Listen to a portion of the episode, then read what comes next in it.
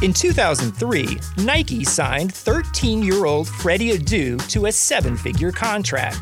But Freddie didn't live up to the hype. He has turned down every single documentary project looking closely at the details of his career. Until now. People are going to look at everything you did because of the hype surrounding your arrival and what they think you can be. I'm Grant Wall, and this is American Prodigy, Freddie Adu, from Blue Wire Podcasts.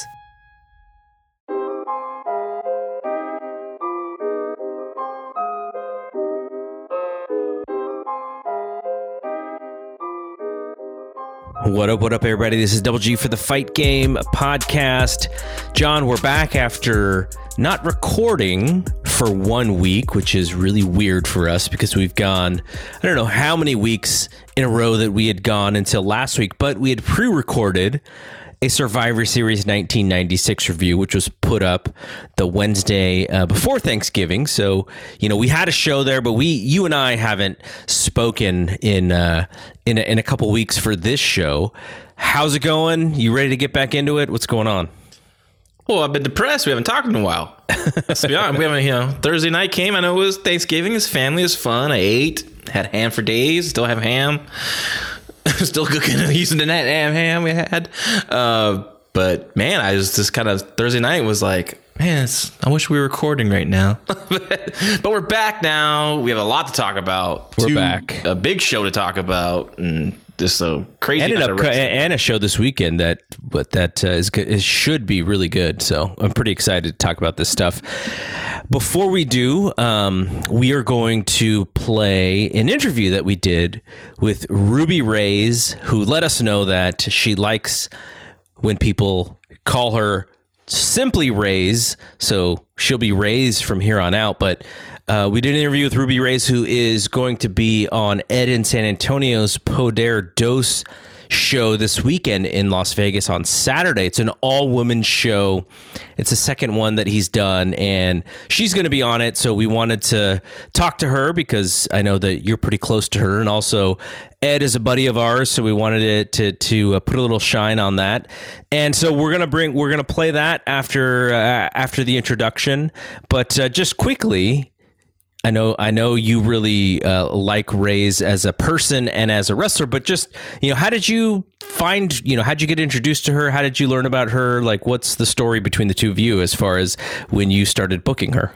Um, I, I first met her briefly at APW. Marcus Mack. When I left APW booking at the time, I went you know kind of just took hiatus, but then I started Premiere. Um, I would still show up here near APW. Marcus was doing this SoCal versus NorCal program, and she was being brought up with uh, the SoCal people, and she was a manager at the time. So I met her there briefly, but I started booking Tyler Bateman, and I was starting a women's division, and I liked her look. I liked um, what I saw on footage of her that was available on YouTube. Uh, you know, she had everything I everything I was looking for. She was, you know, she had the beauty, she had the size, she had she had speed for her size. I really liked her what she brought, and I thought, man, I could really work with this uh, with her tools that she has. So, um, so I started, you know, I wanted to bring her in because I like I like I don't want everybody saying on my show. I like different looks and mm-hmm. everyone, you know, and I thought she brought something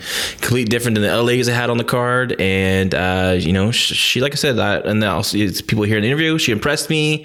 She impressed me with her passion for wrestling and her, uh, you know, just desire to learn and get better. And, um, those are the kind of people I get behind and I want to support. And so, um, when I pick, you know, what you hear about you know, the whole time there at Premiere with, with with her. But um, yeah, so she's really talented, um, and she'll be wrestling on Ed's show. So I hope people you know order it on FITE TV. Perfect this time of the COVID spikes and everything. Yeah, you know, need a little distraction. Just um, throw on some some wrestling, some women's wrestling, and I you know I think it's going to be fun. I think there's one male wrestling. I think Chris Bey from Impact Wrestling is wrestling on that card. So interesting show. So I think I, I think I might check it out too. I'm gonna think I'm definitely going to order it and support uh, support Ed and definitely support Raze. All right, so there uh, just yesterday I put up actually to be two days ago, I put up um, the Brian Alvarez book club chat that we did two weeks ago. So we interviewed as, as part of the Fight Game Podcast Facebook group. Uh, we have a book club. The previous one that we did, we interviewed Keith Greenberg, his his book on the Indies Too Sweet. And then we did uh interview with Brian, which was really fun. We did it for an hour. We did it on Zoom, so there will be video of it. But I want to give the precedence to uh, to to the podcast first. So that'll be on our YouTube page probably sometime next week. That was a lot of fun. It's been getting a lot of downloads.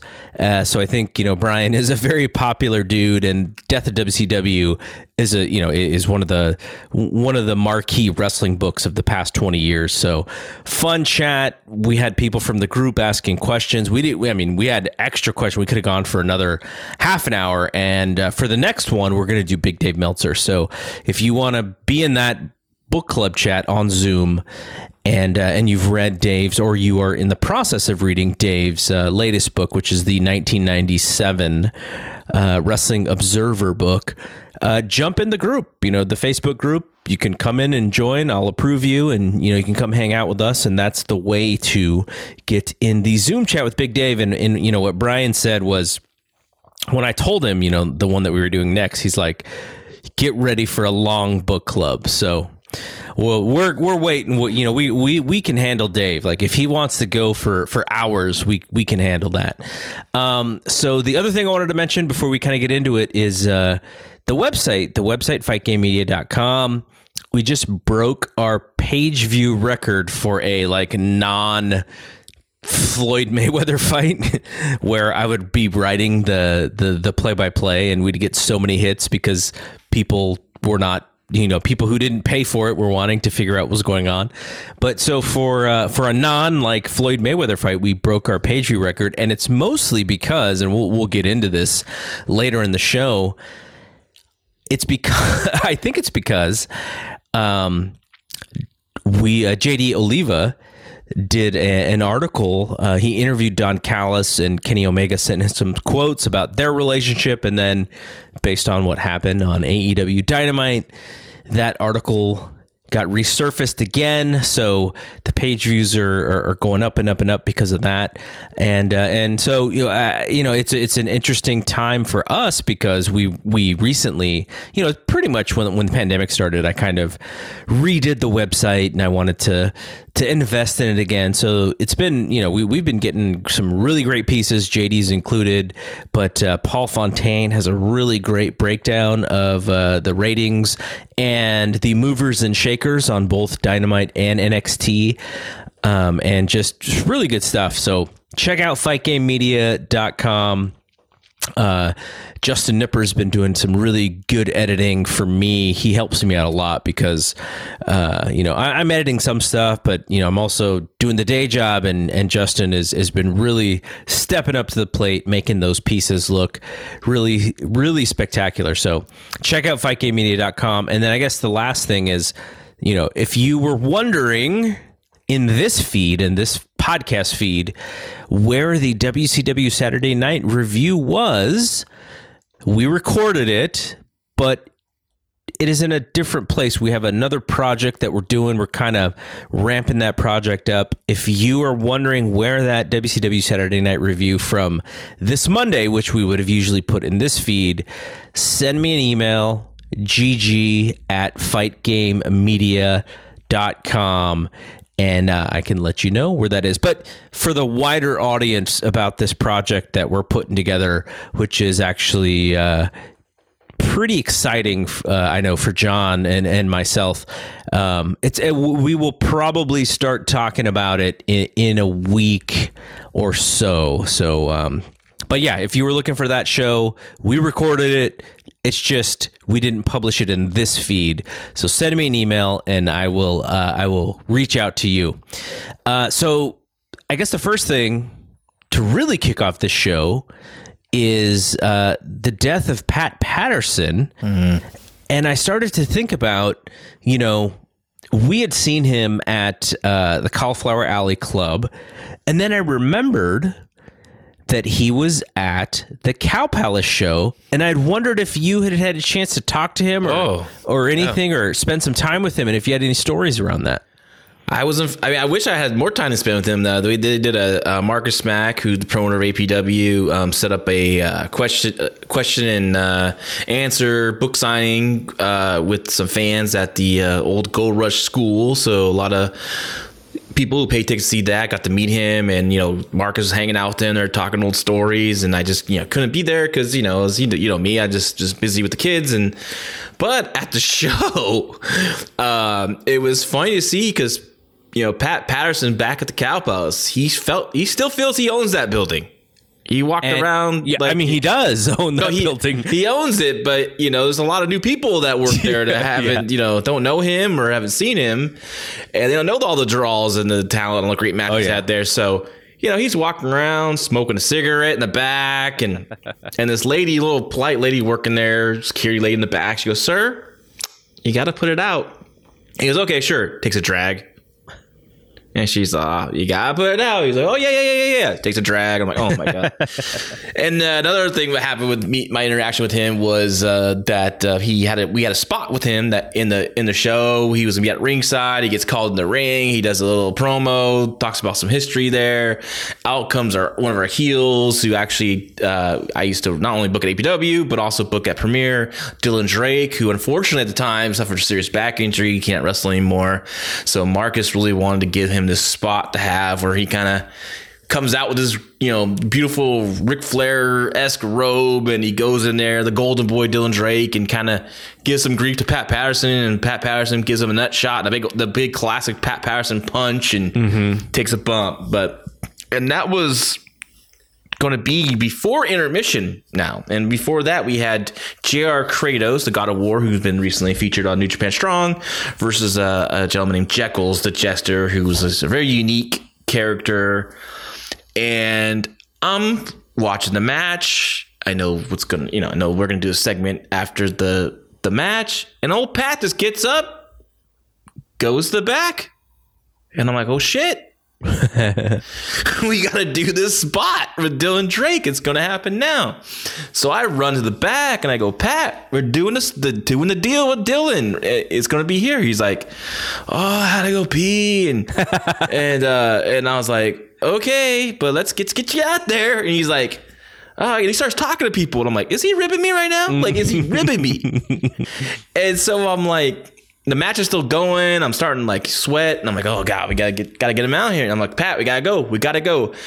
I literally grabbed Pat Patterson by the arm and dragged him to the curtain and said, "Go, go, go! Gotta go back out." So then he goes back out.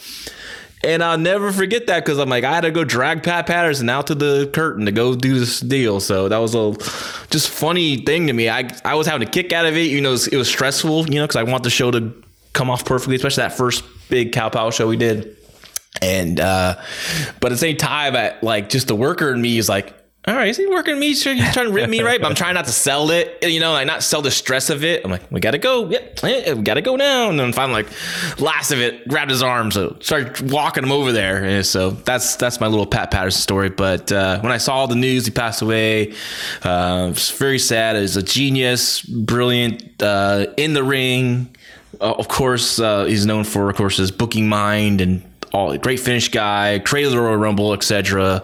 And uh, Vince's right man hand for so long, and uh, just tremendous talent. And I, you know, I highly recommend people to check out his matches because he was. How, so how many matches are out there actually on video on uh, YouTube? Well, the most famous one out there is the the the back alley brawl with uh, with Sergeant Slaughter, right? That's I think someone actually shared it, shared it on our Facebook page. Yeah, Mike page. Yeah, Mike so Gilbert did.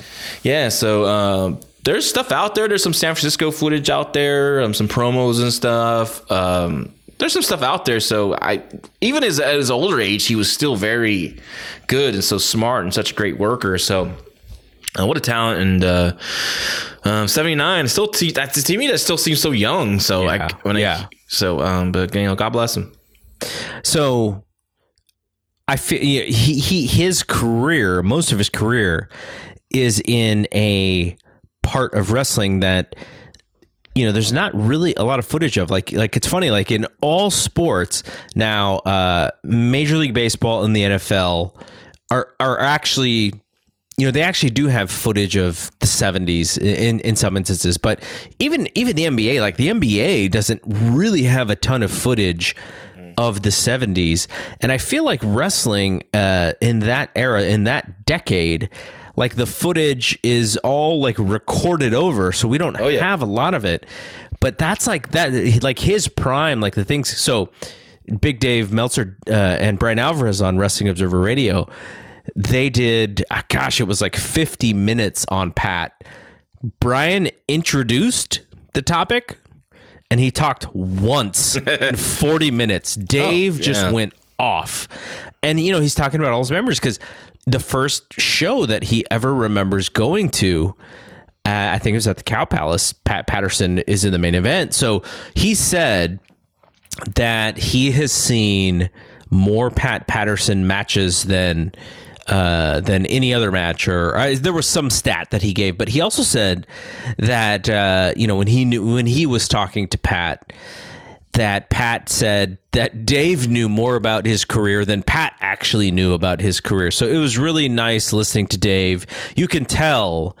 Uh, and, and you know, I, I dealt with I dealt with him when Bruno passed. Like I was actually the person that told him, like, "Hey, did you know this happened?" He's like, "What?"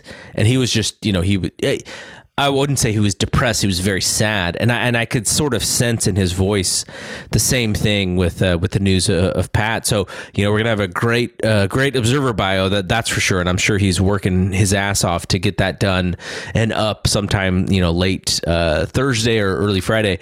But I I guess my, my question to you is, you know, you're someone who has like studied the business, you've studied the the great wrestlers, you know, the great bookers.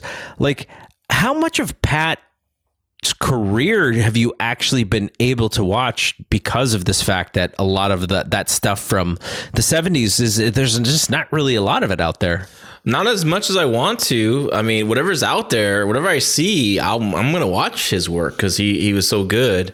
Like, I wish there was footage of him and Ray Stevens' tag team. So, Yeah. I mean, that that's, but you know, back in the old territory days, they to save money, they would just tape over the tape they just had taped, you know, and so a lot of that stuff was lost. Yep. There was some promotions like Memphis that was smart to tape a lot of the stuff and keep it, or at least Jerry Lawler decided to keep a lot of his, um, matches and stuff. So that's out there. Uh, but you know, San Francisco was uh, one of those territories where they would just tape over. And uh, but it's so funny because growing up, you know, when I would when people would find out I like wrestling and they're older people, they would always say like. I really used to love Ray Stevens and Pat Patterson, and then it was like, and, I, and at the time I knew Pat Patterson as um, old, just old wrestler from the pictures and magazines, and Yeah. also as like the guy that would come out during like uh, pull aparts and stuff. He was Right, right, right. And also, I knew him as the first Intercontinental champion because I used to love. I mean, I used to love title histories and just. Just look at them, look at them all day, and just study them, and and you know figure out who was who had a long reign, etc. And Re- that's the that's the first time I ever heard Rio de Janeiro. Yeah, me too. Me too. and of course, the younger fans, or I don't know if they're younger fans anymore, uh, you know, remember he was one of the Stooges or Vince McMahon and him and Gerald Brisco. But, uh, but eh, whatever you could find out there, I would highly recommend um, watching, uh, especially that match of Slaughter, which is still to this day a damn great match, a great fight and brawl, and something you don't see today because I, you know, brawling is not like it's kind of a really lost art, honestly, in my opinion. And and you get to see like two greats just go at it, and you know, Sergeant Slaughter was no slouch either in the ring, so it was a great match. All right, so uh, before we get to our interview with Raze, want to talk quickly about Indeed. So, Indeed has been a, a big time sponsor of ours uh, for quite a while now. Um, and, you know, 2020, you know, I was just actually having this conversation with some friends of mine, and we were talking about, you know, working from home, like, because you know, for your job, you actually do go to go to the office, um, and I, you know, because of your job, you know, that, that that is a little bit more of a necessity. But so much of of the a lot of the tech jobs are are, are working from home, and we were talking about like you know what happens when this pandemic is over. Like, how does the job. How, how does just you know mm-hmm. jobs in general change? You know, some of these in-person meetings are you know what we've realized is that you know maybe they're not as important as as we thought that they were but you know indeed has has has uh, has really come up big in, in this situation so 2020 has already reshaped how we work and 2020 is almost over. We are less than a month away from 2021 which also means that we're like three weeks away from christmas dude. Are you ready for christmas? No, uh, I'm ready for that Christmas bonus. That's what I'm ready for. And, oh yeah, uh, you know we're our, our year was as, as surprising as you you know with the COVID and everything.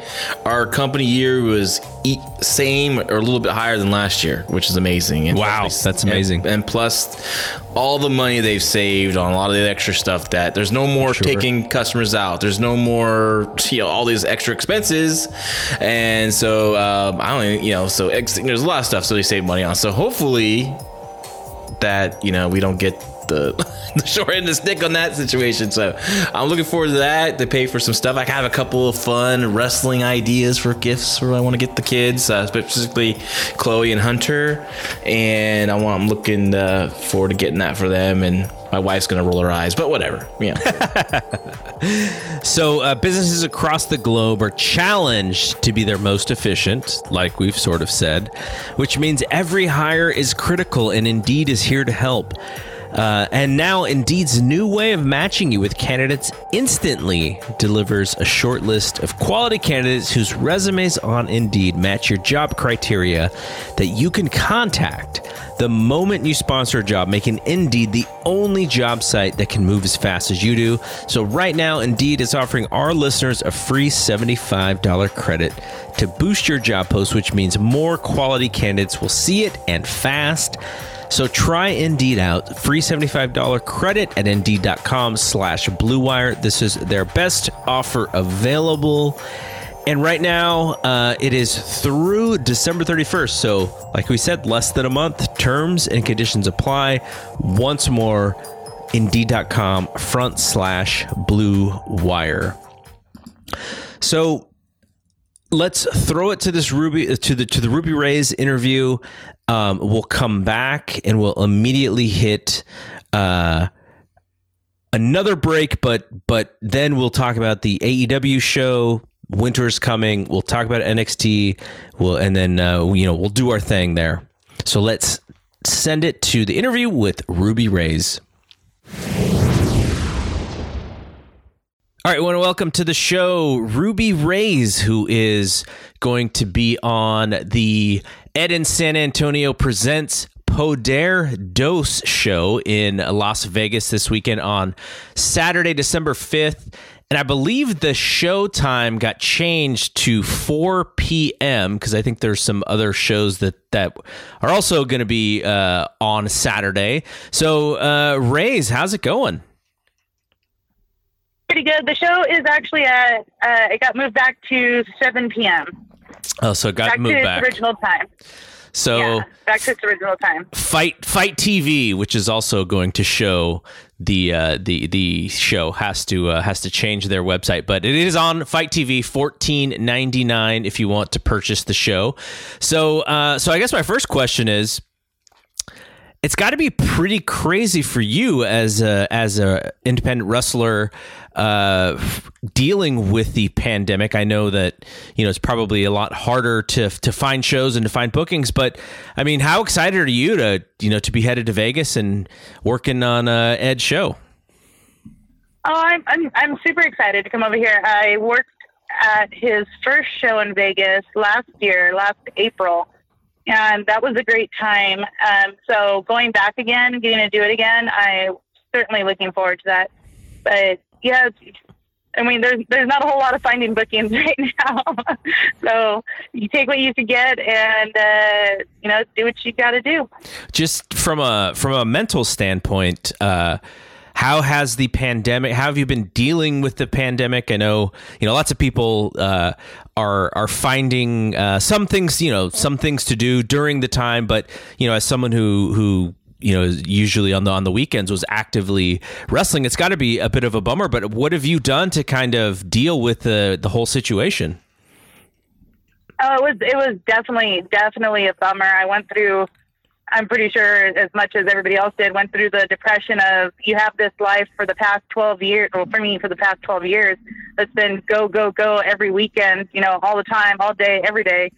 And uh, all of a sudden, everything comes to a grinding halt, and you just find yourself at home, not really sure what to do with yourself and your time on the, you know, not just weekdays, weekends as well. But um, I actually always said that when I couldn't wrestle anymore, I was going to surf. So I got back in the water and I've been out there surfing, uh, mainly bodyboarding, but getting back into that because I grew up uh, on the beaches in Ventura County. So I'm, I'm used to being in the water a lot. I'm used to going to the ocean a lot. And I, even when I was wrestling, I'd go to the ocean a whole lot. But now I'm, the big difference now is I'm in the water and I'm getting wrecked by waves. I'm uh, trying to learn new stuff. It's basically uh, bodyboarding and surfing has taken the place of wrestling, where I pack up a bag on the weekends and uh, I'll go somewhere and go surf for the weekend. Yeah, and weekdays too. I've been loving your passion for surfing. It's been so for me personally so fun to see because I love seeing my my friends just so passionate about something and yeah, I love your posts, your videos. They they crack me up, but it's also exciting and you're so lucky to I'm I know we're in California too, we're in Northern California and there's a beach over here obviously, but like you're like right there at the beach and so you're always there enjoying just this beautiful sceneries, beautiful pictures you post. And so I'm just uh, I'm really excited that you found your passion in surfing to help you through this this crazy year of 2020.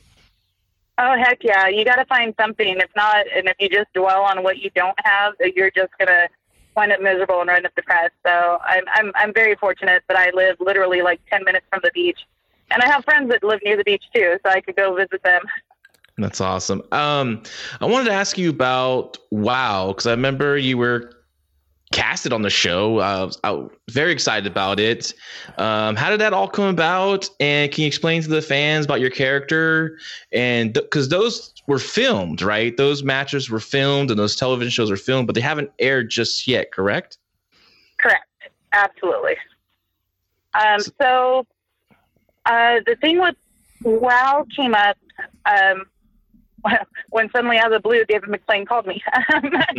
I guess uh, they had been eyeballing me for uh, a bit now, and they were looking for someone to fill a very specific uh, role, and uh, it was very specific to the type of person I am, where they needed like someone who's an aggressive person, and uh, they were gonna originally put me into a tag team um, with this girl uh, named Chainsaw and I was super stoked because I'm thinking, oh my God, that's like the heavy metal sisters.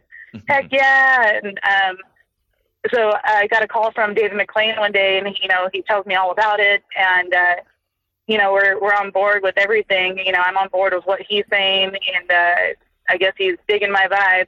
So I wound up uh, getting um, all the contracts in the email and I wound up going down to Long Beach to the WOW training center and meeting Selina Majors down there, who um, I was like, okay, well, you know, let's see you wrestle, stuff like that.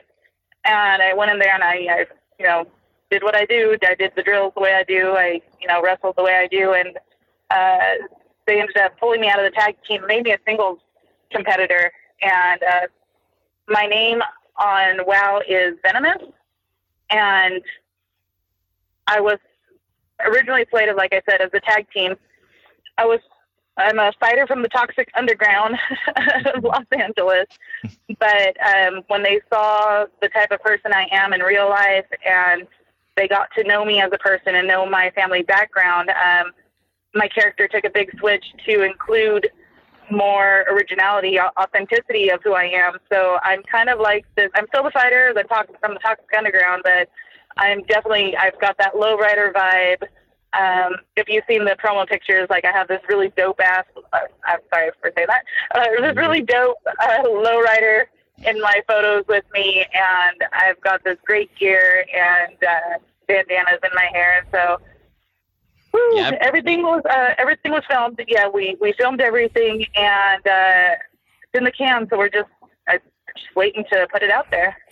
Don't Any news? Any news on if they're gonna find? I know they're obviously looking for a new station, which really upsets me. I really was really upset that. Personally, I was upset that AXS TV decided not to, you know, pick up the show because I thought it was a perfect compliment to Impact Wrestling. You know, like you have Impact and you end it with uh, an hour of Wow, which it was a different type of wrestling show, but I mean, I found it very entertaining. I mean, I know people who listen to this podcast probably like LaRocca liked wow, like you're always like the serious stuff. You don't like all the fun stuff. But I enjoyed what it was because you know, back in when I was younger, I watched Glow. I watched anything that happened in the wrestling ring. So, you know, and plus, you know, there's people I knew on the show, so I was excited for that. So I hope uh, any news of uh, uh, hopefully maybe soon will some wow news will happen and we can see the ladies compete. Um, there was when the COVID rates were actually dropping down. There was a point in time where we were gonna get back to the training center and get back to uh, filming with no audiences, but that was a very short-lived thought as uh, things switched with COVID like really quick. Everything is so. I think the word's tumultuous right now because you have something going. You know, you're going in one direction and then all of a sudden like oh covid spiking in this county and all of a sudden this county now has all these restrictions. And so it, it's it's been it's just hard to get that back on track especially down here in like la county where we're they're having the uh the like big bigger type lockdown right now. So it, it it's going to be and oh sorry and obviously wow is based right down there out of uh long beach la county area so it's it's everything's going to be very dependent on what happens with the COVID situation, and I think um, WoW's taking a very good stance and wanting to keep their wrestlers protected and always asking for our input about how we're feeling about things. So, by the way, ass is never a bad word on this show, so don't worry about that. You should hear what I say sometimes. Uh, but you know, you've developed this character, your wrestling persona that you've been doing for for quite a long time, and and then, you know, WoW is a little bit of a different product, and you have to sort of create or or uh, adapt to a different character. Like how how was that process of of adjusting? Um, it, wasn't a. It actually wasn't a hard adjustment because the WoW character is very. It's very similar to um, who I am on the indie scene, but definitely turned way, way up. Like the character level is high, but the weird part is in turning that character up more, it, I was able to be more of myself out there and more of myself in the ring instead of like on the indies always being like the hard ass, you know, like, yeah, see, I use that ass word. Yep. Instead of being like the hard ass, badass ass kicker, the equal opportunity ass kicker than I am on WoW, I get to be that, but I also get to uh, sprinkle in more of myself and who I am. So I'm not compl- you know, I'm I'm aggressive. I mean, but I, I'm not completely serious all the time. And I'm kind of a jerk a little bit, and I'm a little bit of a douchebag. And if you and you know me, so I'm kind of like that in real life. So I, I'm just waiting to see the vignettes because like I one thing I did like about Wow, my favorite part was like the over the top vignettes that they would have the the girl from Australia with the the horns and everything. I, they just went all out for that. So when I knew you were doing this character, I knew you were gonna be on a television show. I'm like, I can't wait to see what your vignette was gonna be. So I'll wait. I'm waiting patiently. I, can't wait. yeah, So, they're great. They're they're really really great. Um, another show. I mean, I guess we could talk about now. We I asked if I can ask this question. Um, there's a, a, a really well known award winning television show, Glow on Netflix. Uh, when I saw it was canceled, my heart sank. I mean, I like the show in general, but I also knew about you know the casting. So, can you tell us about that and how that all went about, and when you got the news as well? Um. Oh God. So that, that was back in uh, like early spring. Um, I remember. I remember this specifically because I had uh, busted up my elbow at Suburban Fight and like had to get stitches and I popped it all the way down to the bursa sac and um, there was there were that show was actually looking for independent wrestlers to come and um, you know work on the show because if you follow the if you follow the storyline, they were kind of doing like an afterglow thing, and the girls are hitting like the indie circuits now, and so they wanted actual female wrestlers to be on the show to do the wrestling and to you know take up some parts. So a a male who I don't want to say his name put out a couple of uh, people's names to go down there, and we got casting calls to go down there. Um, and I originally went out for like a part, and I didn't get it. And they're like, "Okay, well, you know, but we still want you to come and do some work for us." You know, okay, cool. I'm not going to say none of that. Um, I went out there and I wound up uh, doing doing uh, one of the episodes, and then I got called in for a wrestling evaluation. So that went really well. And then here I am sitting on the verge of uh, something really, really good, and I get an email. Uh, basically, sorry, I'm saying I'm alive. Basically, saying that because of the two week shutdown, the mandatory two week shutdown that happened on March 13th, that they were doing a postponement to the process. And after that, we all know that the, the two week shutdown, mm-hmm. and then it went further and it went further and it went further. And I'm sitting here basically in limbo on the verge of being casted for the show. Well, they, they did. They, they, they offered me a part in the show and I'm just waiting for the contract and the paperwork, and now everything in the world stops. Yeah. And I'm sitting there and I'm co- communicating with other girls that I know are on the show, like, hey, have you heard anything? No, we haven't heard anything. No, no, no. And I am literally at my best friend's house when I see the news on uh, Google that Glow got canceled, and I legitimately cried. I was so upset about that. Like, that was like heartbreak, one of the big heartbreaks that happened this year for me, and it's all because of COVID. Thank you, COVID. but that in general, and just seeing that the show got canceled when there were so many indie girls that were going to get a shot and to be seen on this show and to be able to do their thing on the show and have wrestle on a show and it's just it's heartbreaking you know not not just for me me aside there's so many other girls that we're going to be there and do this thing. And it, it's just, it was a big blow. I think it's a big blow to all of us. And especially for women's wrestling, too, because I feel like Glow helped get women's wrestling out there a little bit more to the people that maybe weren't watching the WWE product or weren't watching Impact, you know? Yeah, definitely. I, I agree. I know there's a push by the actors and the and the creators of the show for Netflix to do a a movie, you know, a movie to kind of wrap up the storylines because I know there's some storylines that are obviously, you know, still open that the people, a lot of loyal fans of the show want to see concluded. So hopefully, if that comes around, and hopefully you get back on that because I, I was I was I was so excited for you and and um, I know it's heartbreaking and but you know I hope they do do a movie and I hope I hope you're back in it. Oh, I would love to see a movie of that in general. Heck, I'll pay. I'll, I'll, pay my twenty dollar movie ticket. You know, if we are allowed to go to movies in a couple months, who knows? I know, I know. it's, it's so it's so tough. This this year's been so tough, of course, as we all know. Yeah.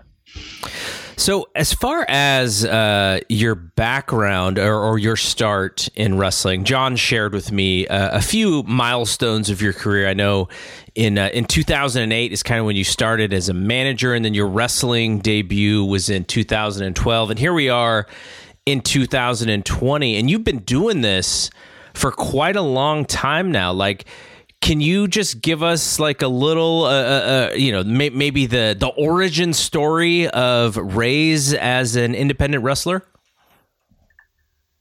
Um, yeah, that's a hard one. Um, I, I say my origin story like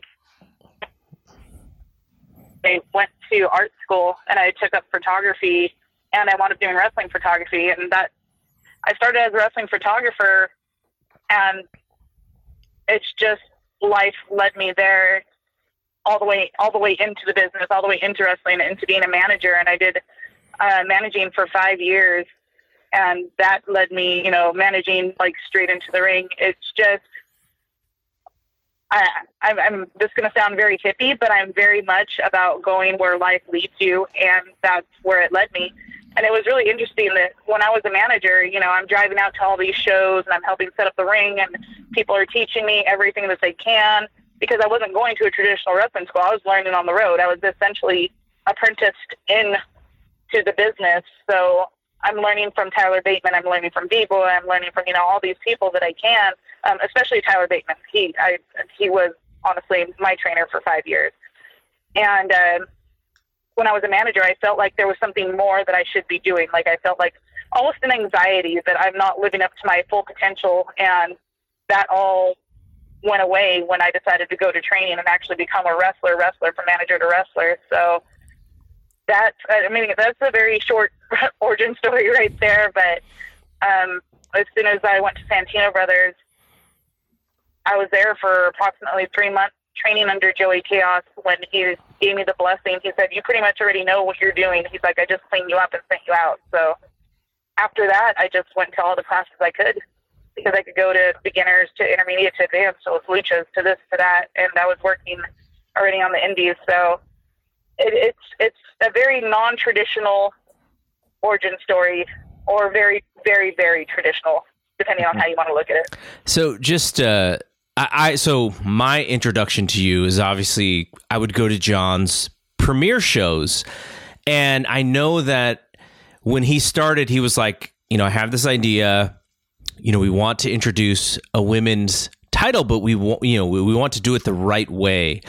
And I remember seeing you on some of those shows. Like there was only a handful of women's wrestlers on those shows, but eventually, you know, it, it comes, you know, Shayna, Shayna Baszler comes in, and I, I, feel like, you know, Nicole Savoy, who's also on this, uh, the, the Poder Dos show, I feel like, you know, unfortunately, Premier probably ended, you know, too soon. Obviously, you know, as as all of us fans of Premier probably think. But you know, I feel like the the women's division was kind of just you know really really getting going there. Like, what are your thoughts of uh, of the time when you were working those Premier shows and some of the women that you worked there?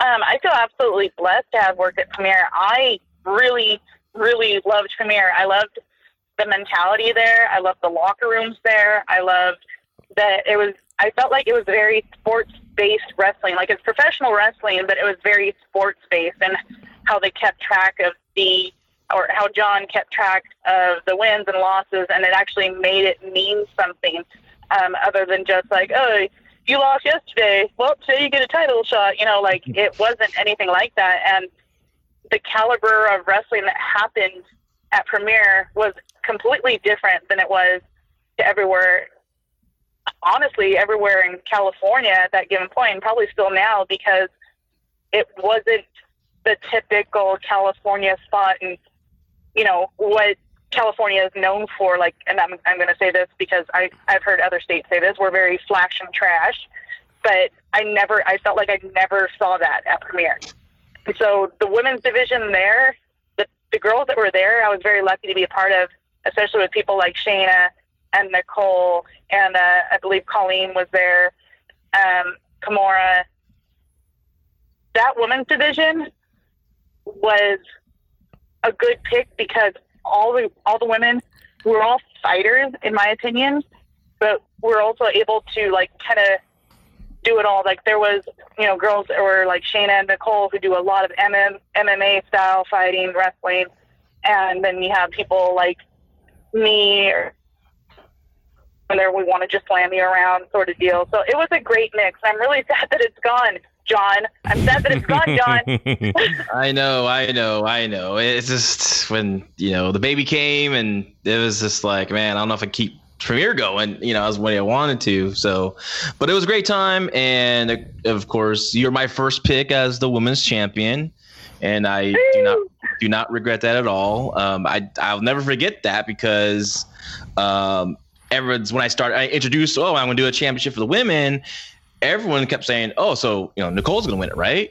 And I'm like, I haven't decided on that yet. And then the more I kept thinking about it, I just enjoyed which I liked your passion. I wanted to start with I just I remember I, I I'll never forget it. I was at the table ringside. This is before the show started, uh, before fans were let in, and you and Tyler Bateman were just locking up at ringside, just going over lockup, doing some chaining in front of me, and he was teaching you some stuff, and you were kind of like asking questions, and I was like, that impressed me, and so I I want I wanted someone that has the passion, and I the for wrestling. I always support people that have passion for for wrestling, and I just like the story of you starting out as champion and people chasing you. And I know, um, and then you know, and I've got in contact with Shayna, and that was a a, a, a lot of fun for me because I was a fan of her just from mixed martial arts.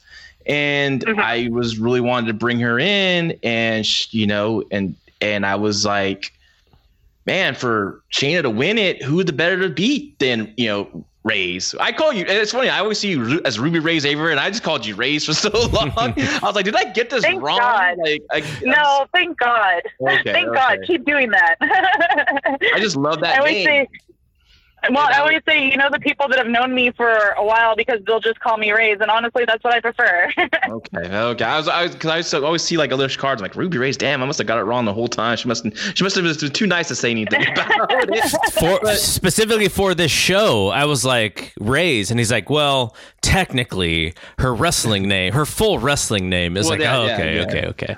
Yeah, so, so I thought, you know, Shayna winning it and would it from you would be a, a perfect test for her, and she was excited. I mean, her promo was legit, like that was no BS. She's like, I saw you wrestle a dude, right? And she's like, I want to fight you, and like it was a great little promo, you know, because we always do the contenders face off and to kind of promote what's going to happen the next show, and and my and the long term plan because was going to be basically a trilogy of two trilogies. Shayna would have a trilogy with you, would have a trilogy with Nicole, and you would, you know, each match would get harder and harder for Shayna. Then eventually, like you would, you know, take her to limits. She would go over the last trilogy match with you, but then Nicole will kind of pick up pick the bones, you know, of uh, what what you did to Shayna. So she'd come in kind of injured, and Nicole get a win. But now there's a now, even though you lost to Shayna, there's credibility because you're the one that fans saw take her to the limit. And I was hoping I was going to have fun with you three. It was going to be a kind of a three way race. And I, of course, I never got to have that planned out. But I always appreciate you, appreciate you, Tyler Bateman for those long, long rides from Southern California to good old Gilroy. and so, um, and and the blessing not only was premiere so much and one of great memories, but I got some good friends out of it. And I, you know, you, I consider you one of my good friends. And you know, there's, you know, how wrestling is. You get out if you get out of wrestling, there's like certain people that still keep contacting you, check in on you. Like, you know, I call them the real ones, and like you always yeah. been a real, you've always been a real one. So I appreciate that. Oh heck yeah, you too, John.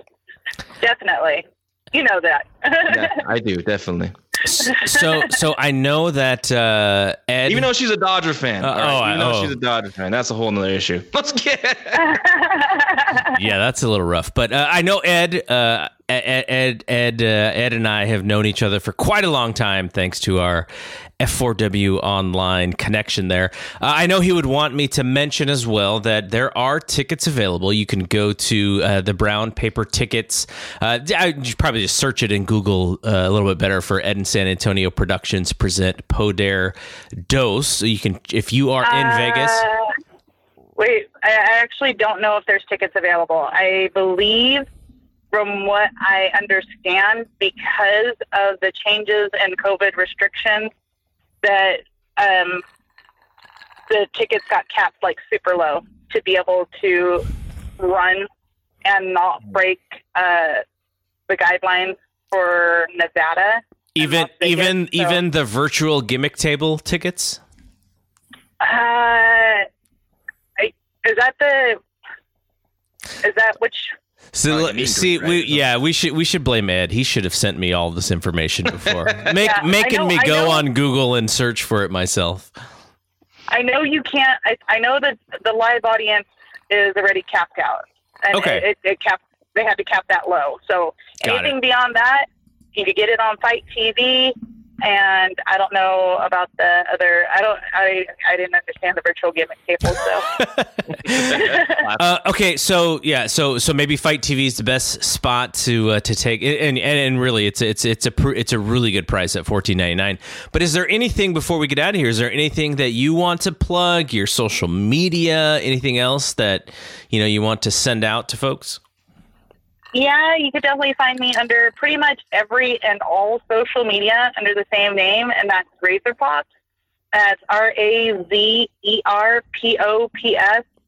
And if you're looking for merch, I'm actually gonna. I have uh, new hoodies and T-shirts that are gonna go up on my website.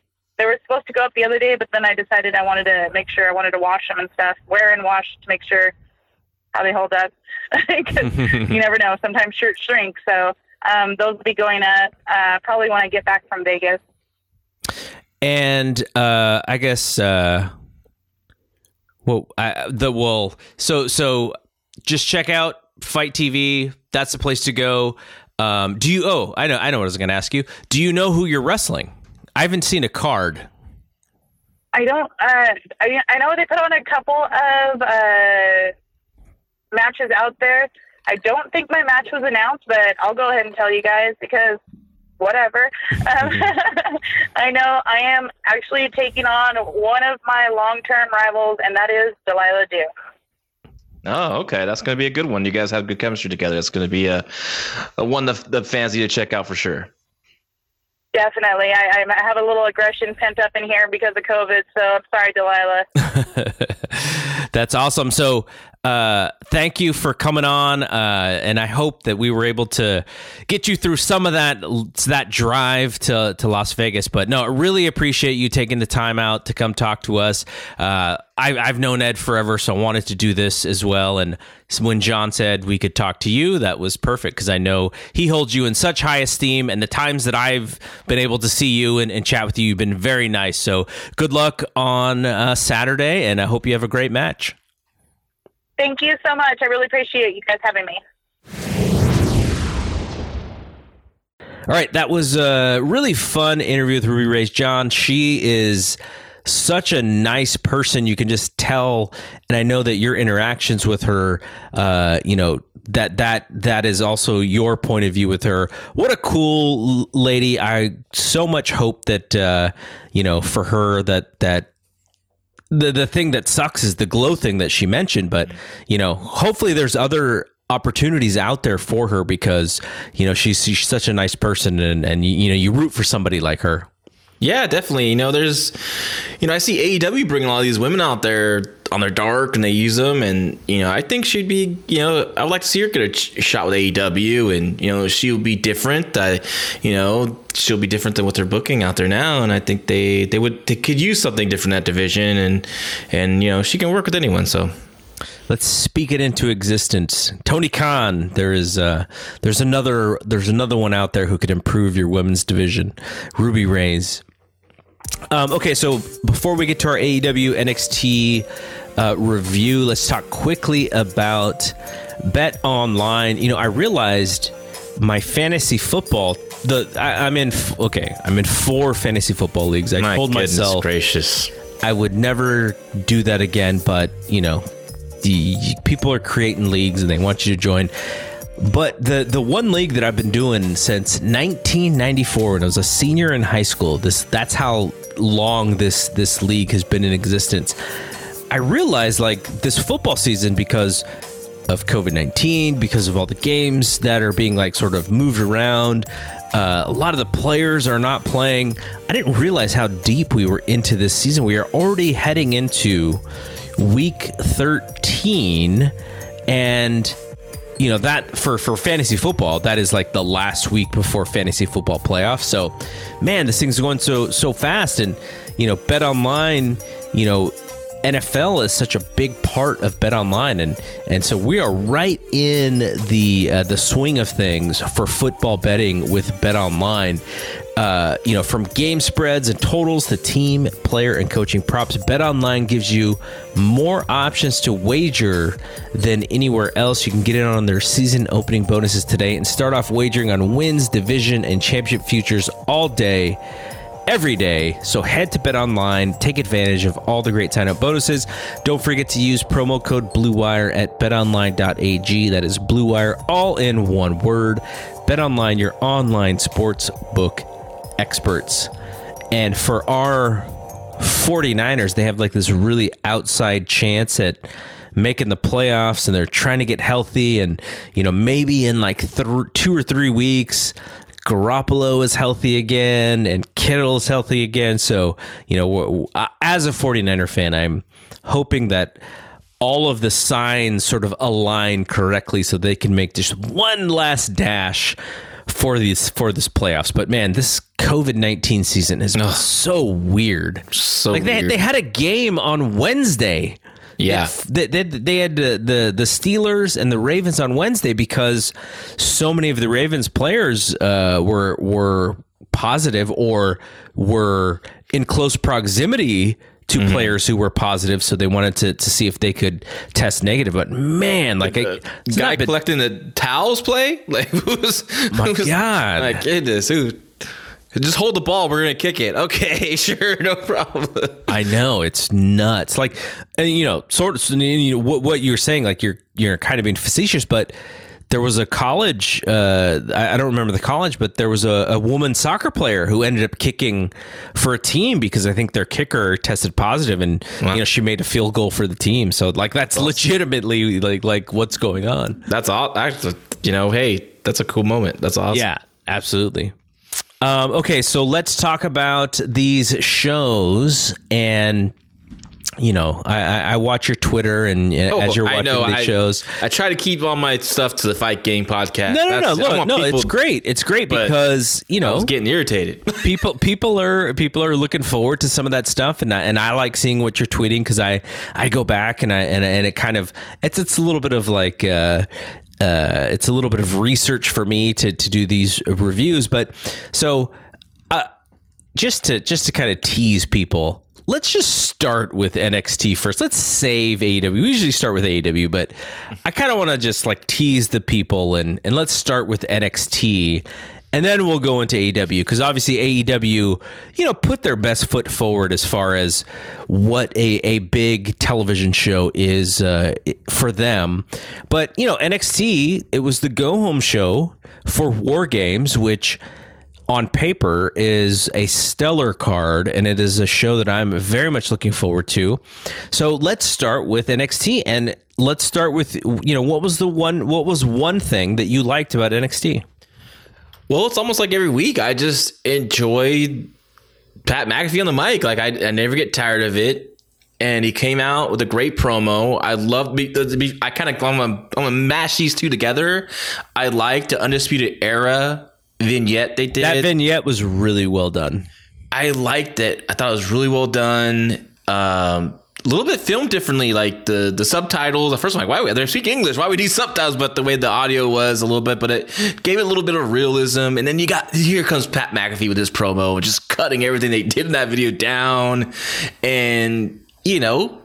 The go home promo, just like adding more heat. That's all I needed to do, and like made you, to me personally, maybe want to see that war. I'm pretty pumped for this. I'm actually more pumped for this War Games than I was the original War Games. I think this this feud between McAfee and the brand versus Undisputed Era feels to me a lot harder when it when it comes to the male the male uh, War Games match than than the first one. So I'm looking forward. I want to see what Pat McAfee can do. Um, all those guys are all talented, you know, in the ring.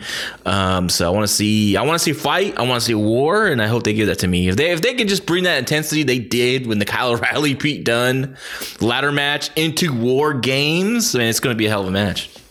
So obviously, there's no fans. What we see or what we hear is, uh, I, I mean, I don't know exactly how WWE produces that sound, but you have that video board in the in in the um, the Capitol Wrestling Center, and so you see the people. And I know that some of that sound is coming from them, but what I wondered is if there were fans there do you think McAfee is uh, doing a little bit of NWO there, where he's turning, you know, that team, that group, a little bit babyface?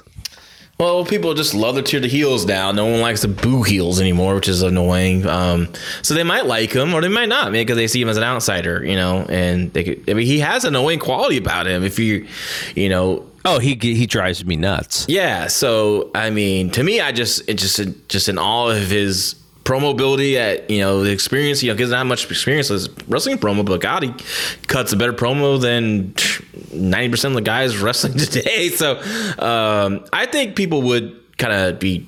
I think he could get some good heat. You know, I mean, Pete Dunne, people love him. You know, the hardcores, the heart, they love him. You know, you know, Oney too, but you know, Danny Burch is kind of like. Yeah, I think they would still get heat. And I think Undisputed Era is just a popular group. You know, they're such a you know legendary group. I, th- I think it. I think the dynamic would be perfect. I there, there's going to be fans there. They have those. They have. I don't know how people that can put in that. That The little uh, cage thing. yeah, I don't know how many people, but they, they make a good amount of noise. I know they're gonna pipe in some stuff, but um, I'm not looking for that. I'm looking for the intensity because if the intensity is like I said, matches the intensity of the, of the males ladder match between Pete Dunne and and um, and Kyle O'Reilly, I think it's gonna be a hell of a match. You know, uh, just you know, you don't. You, we talked about this with the pandemic era with no fans. Like you kind of got to adjust your style a bit, and a more physical style works really well with no fans. And if you watch like I do, um, most weeks I watch you know New Japan Strong, and they do a very physical style. It works, you know, with no fans there. But there is some fans at the at the performance center, not the performance, the uh, classic wrestling, what was it? Capitol Wrestling. Capitol Wrestling Center. Um, that they make a good amount of noise, and so I think it's going to be good. I think those guys are going to deliver an intense battle because it's it's uh, building up. I want to see. I, want to see what Pat McAfee's going to do. Who's jumping off that cage? Does Pat McAfee get that spot? I I feel like he does. He's gonna kill himself. well, there's a lot of people to catch him. You know. I hope he doesn't break his leg or something. Oh, the kicking God. leg. The- the oh punter. my god, that would suck. The punter. Oh my god. Uh, okay, so I, I would say my uh, so my first like is uh, was the opener, and the reason why I liked it. So uh, you know, I've been saying this for I don't know since the summer, but uh, Damian Priest he just comes across as an absolute superstar. I know he's kind of channeling The Rock a little bit. He's kind of channeling some other guys, but he just looks cool. He sounds cool. He is cool. But the reason why I like this match is because I thought it was a great matchup where you have Escobar and Mendoza. They're smaller guys. And so here in this match, Ruff, Leon Ruff, didn't come across as sort of this like jokey underdog character. He came across to me a little bit more like, oh, he can totally go with these guys. And so I like that part of the match because the whole setup for this triple threat and Gargano was was kind of talking about it was, you know, even though Gargano thinks, you know, Leon Ruff is a joke, he he also knows that he's a really good wrestler at the same time. And this is the first time that I think that they've actually shown him in action as a real guy. So I liked that leading into this uh, this big show because you know he's he's still the underdog, but at least they showed us on you know in this match that he can go. He's a good wrestler, and you can't take him for granted. He's still the underdog, but I thought he looked really good, and his guys were the right size. The whole aspect of this match I thought worked in his favor. Yeah, yeah, no, I like I like this match too. It didn't make my, my list, but I thought it was it was a fun match. And you're right, Leon Ruff was in a perfect environment for his style. And you know, Raul Mendoza such a talented, underrated worker. Um, I was excited to see Santos Escobar in there with Damian Priest. I was very curious about that because you know Santos Escobar is you know a really good character, charisma, presence. Um, I think he can be more than just a cruiserweight champion. Um, yeah, there were some rough parts the match with him. I think he still needs uh, some work on his on this on his uh, his in ring work a little bit to kind of get to the next level. But I think the potential is there for Santos Escobar to do more than just being the cruiserweight guy. So that was kind of cool to see. And he's not that small compared to Damian Priest. I mean, Damian Priest is a big guy, but it, it didn't look like it wasn't jarring. Like, oh man, like like Johnny Gargano next to Damian Priest sometimes kind of gets you. Wow, man, this is he's like way taller than Johnny Gargano, but you know. Escobar looked like when he when they went face to face, he looked like hey, he, he wasn't backing down. So, yeah, fun match to open it, and um, um, I think the three ways at Takeover is going to be a surprise match. You know, I think it's going to be an exciting match. I want to see the story they're going to tell with it, and we'll see what happens at the end. I hope I hope Damian gets the belt again. You know, it's, I would I you know I know he probably doesn't need it because he's so you know he just he's an over character, but Yeah. I definitely want to see him as uh, NXT champion in the future. But I would like to see him get this belt one more time. All right, John. Now, what about your second like from this show? Oh, I liked the Cameron Grimes versus Austin Gray match itself. I thought, uh, you know, Grimes has been in this scaredy cat character of Dexter Lumis and all that for a couple weeks, and he's been entertaining. You know, he's always entertaining. So I think a, nice, solid win by him, um, two weeks in a row because he did uh, beat Jake Atlas uh, the previous week or two weeks ago, I think it was, and um, to see him get a nice win like this, I thought it was uh, really good. So I was uh, really happy to see that. So, um, the part I I liked the match. I thought you know Cameron Grimes can sometimes be this a, a little bit of a of, a funny comedy character, but I liked the match. I liked his intensity. I'll tell you, this is on my dislikes. I did No, it's not on my like- dislikes too. I did not like the end of that with Dexter Lumis all of a sudden showing up Yep. with the strap. I thought it was so phony and it did not make me want to see that match any more than uh, than I did before. It, phony's not the word. It it killed his heat that he got from kicking uh, Austin Gray's back. I loved him. when He started strapping him, like I started strapping Austin Gray. Like, okay, get you know, you know, set example. Bring some fear back into your character when you when you're gonna go against Dexter Lumis. I wouldn't mind Dexter Lumis showing up. But I would love to see like the- a stare down and like Au- and then and then uh, Cameron Grimes get one more whip right on Austin Gray and just bail out like you know just kind of Yeah. and then you know that's that's all I needed. That's that would have been perfect. But you him coming in, taking a punch, taking a strap already before the match even happens. You know, like that. I just thought that was just ill-advised. So it just killed his heat that he was building in that post-match uh, after birth, uh, the you know whipping of Austin Gray. So my next like is uh, the tag team match. I, the wrestling inside of that tag team match was really good. Now, the Imperium versus Grizzled Young Vets, they're not the larger than life kind of characters, but they're really good wrestlers. So that match, for as long as it went, I thought the wrestling was good. On the flip side, I kind of worry about uh, w- Everrise the being involved. Now, I'm all for giving you know these teams a shot. Like they need to get in the mix, but their characters are a little bit more on uh, you know to pair to, to, to you know to, to to do one of your your words a little bit. They're, they're a little bit of Gaga, but. Though, so I worry a little bit about Imperium and Grizzled Young Vets kind of getting involved in that. Now, I, I think they would be great at it. Both teams, you know, in in that environment, I think could be really fun. But because they're such good wrestlers, I worry about the the the addition of Everrise, similar to, you know, what I say negatively about Breezango.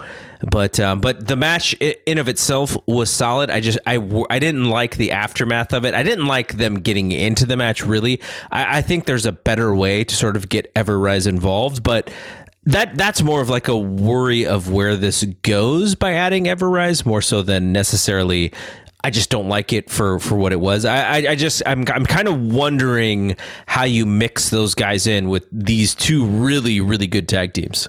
Well, I think. Well, you know, Everrise is not a bad team. Like they're a good working team. Of course, we haven't really seen their full potential. I think they're good workers. Or I when they got beat up by um, Imperium, I was like, oh man, poor Everrise. That's what the first thing I thought, right?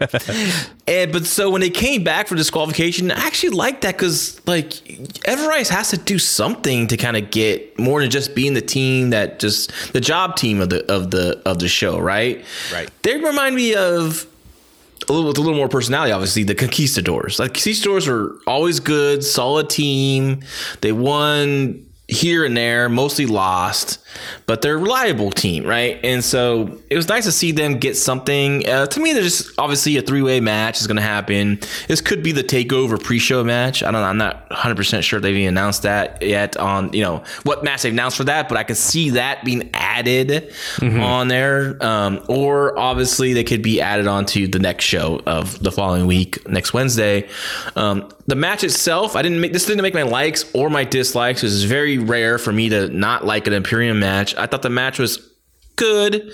Um, there was some rough stuff in the beginning. I, I thought um, uh, Fabian Aichner and James Drake were having some issues, some you know some stuff. I thought maybe they were pissed at each other. Like why weren't they weren't really coming together? But it, it settled down, and and uh, you know you know Zach Gibson, such a great personality, good heel. This is the problem of the match was they're both heels. So No, that was that that was definitely a part of it. And what was interesting about that is um, I was paying attention to the Thunderdome board or the CWC board because I was kind of wondering.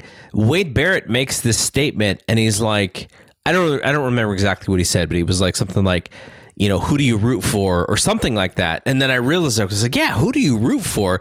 And so then I started watching the board, and the I don't, I don't know if the producer who's kind of telling the people, you know, what, we want from the sound, like was just like, I don't really know but there wasn't a lot of uh, cheers or boos in this match. It was just kind of like a, uh, a like a, a a sound that was just consistent, but not up or down. Yeah, I was mostly focused on the, the live fans there, and they seemed to be didn't know who to cheer for because they're both heels, right? So, and plus, I thought it kind of hurt the psychology because I, I was trying to figure out like, well, at one point it felt like the Grizzly and veterans were going to be the bay or the bay face of the match, but then like then the Imperium started working as the bay face at some time, so it was it was a little rough. And then you know at points, and then he- now Everrise is another heel team, so now we got three heel teams wrestling Yeah. each other. Uh, so it's uh, that's interesting to me, uh, but. Uh, I'm happy that the Grizzly Young Veterans are back. They're a really, really good team. Happy to see my you know, my my team Imperium back. You know, I haven't seen them for a few weeks, and you know they're so talented. God, could you, could you see how strong Fabian Aichner was to to catch? Um, who did he catch? Was it James Drake? And he just or and he just muscled like you know the whole catch suplex spot. Right. Usually the guy catch you catch him higher, and, and the guy you know puts his feet together, and you're able to hold him up. And you know obviously the bottom guy has to has some strength too, but but he like nearly lost him and had to muscle him up in that suplex. Like Fabian Aichner is just a beast. So um uh you know the Imperium. So I I like to see a second match between the two teams. I think it'll be a lot better. Uh, what else is on your list? Um I this has been a segment that happened last week instead of this week, but I like the Ciampa Thatcher segment. I That thought was, the, that that was on my list as well. I thought that was really good. The the one before where you know Thatcher's distracted by Champa just getting out of the seat. Yeah. um, just drove me insane. But this segment here was good, and I'm really curious about their match. More the result than the quality match, and the quality match is going to be really good. I would like to see Thatcher get the win here. I'd like to see a, maybe a program between these guys. I hope it's not a hmm. one and done thing between these two. Well, the thing that I liked about this is I was really worried. I was really worried that Ciampa was going to come in and he was going to out Thatch's Thatch can Thatcher. That that was my worry, and I was like, oh my god, I hope that's not what they're doing. But no, he goes in there, and I think he punches him. And so Thatcher goes down. Obviously, that's not Thatch's Thatch can. And so then I don't know who who was the guy that Thatcher's student or whatever that that They- that was helping him out. I think they call him Taylor Rust, right? But his Rust Taylor um, was a New Japan Strong, and he's also a fixture in SoCal. I remember him when he was a skinny little kid. So now he's you know just thick and wide, and you know, um, um, so now he's there. He's the new one of the new class, and um, I, I like that though. He jumped in, like you know, and helped out, and that's was a distraction. And did you see what happened during Thatcher's promo in the background? No, I didn't see it. uh, the manager, um, I don't know what he's called on NXT, but Stokely Hathaway. Mm-hmm, In the far background, you see him coming up to Russ Taylor or Taylor Oh. Rust and kind of give him his business card. And Russ Taylor takes a look at it and kind of like, hmm, cool, and kind of walks off. So looks like uh, Stokely Hathaway, who was, who was uh, managing the uh, the big Indian team, is going to be finding his way back on TV soon. I, I'm guessing from that. So And, and, so so Ciampa shows up uninvited. It's kind of being a dick. Mm-hmm. And he takes a shot at Thatcher, gets his own comeuppance, and then Thatcher puts him in the, what was it, a guillotine or, or something. Uh, Fuck, but but yeah, yeah, I, yeah. I like that part because Thatcher's the submission guy. Like that, he's the he's the Thatcher's Thatch can guy. So it would it would have been, you know, not not great as far as I'm concerned for Ciampa to come in and beat Thatcher at his own game. So I liked that part of it. It was really a logical uh, thing, and it was it was liter- It was my favorite thing on the show when I was watching it. I was like, this is this is so. Because I was so worried about them doing it a little bit backwards. I was like, nope, they did it exactly perfectly how it should have been done. Yeah, yeah, that well, Thatcher needed something, especially after last week, and that sell by Ciampa, like he just fell straight down, like you would mm-hmm. really be out, you would fall that way. Maybe even believe for a second, but damn, they just let himself choke out and take that. But I know he wouldn't because he would hurt his neck, and you know that would be bad, bad Yeah, news yeah. for him specifically. So, uh, but yeah, it was, it's really good. I just wish it happened last week, and instead of what we saw last week. So. Yeah, yeah, totally. All right, anything else? Um, at the end there, I overall I like Shotzi versus Raquel Gonzalez. Um, the latter match, of course, it's not going to live up. It's it's hard to live up to, you know, Pete Dunne and Kyle O'Reilly, right? That was a sensational match, but I was more impressed with Raquel in this match because just her growth as a um, a worker and being you know in this type of match, I thought she did a really good job. And Shotzi is just she's just nuts. Like, She's not like a, a great athlete, but she's just ballsy, right? As she says. So um, they didn't do anything too too crazy. It was kind of kept uh, together. I wasn't. Sh- I didn't dig all, the way the interference happened. Like, I don't know, that kind of bothered me. Io looked cool. Glad that she's going to be in it. Um, those jeans were sensational. Those pants were sensational. That's my favorite part. My favorite thing about that. But, uh, eh, but you know, it's it, it was better than I expected. When I saw like, oh wow, ladder match and the girls are both inexperienced, but I thought they did a good job for their level, experience level. So this is an interesting one because the part that I liked was sort of the end, like the mm-hmm. the way that that show ended. It just it, it it looked cool. It made that whole thing feel important. The part that I didn't like and is actually on my dislikes is the match itself because I felt this is not Raquel's style of match where she's going to shine.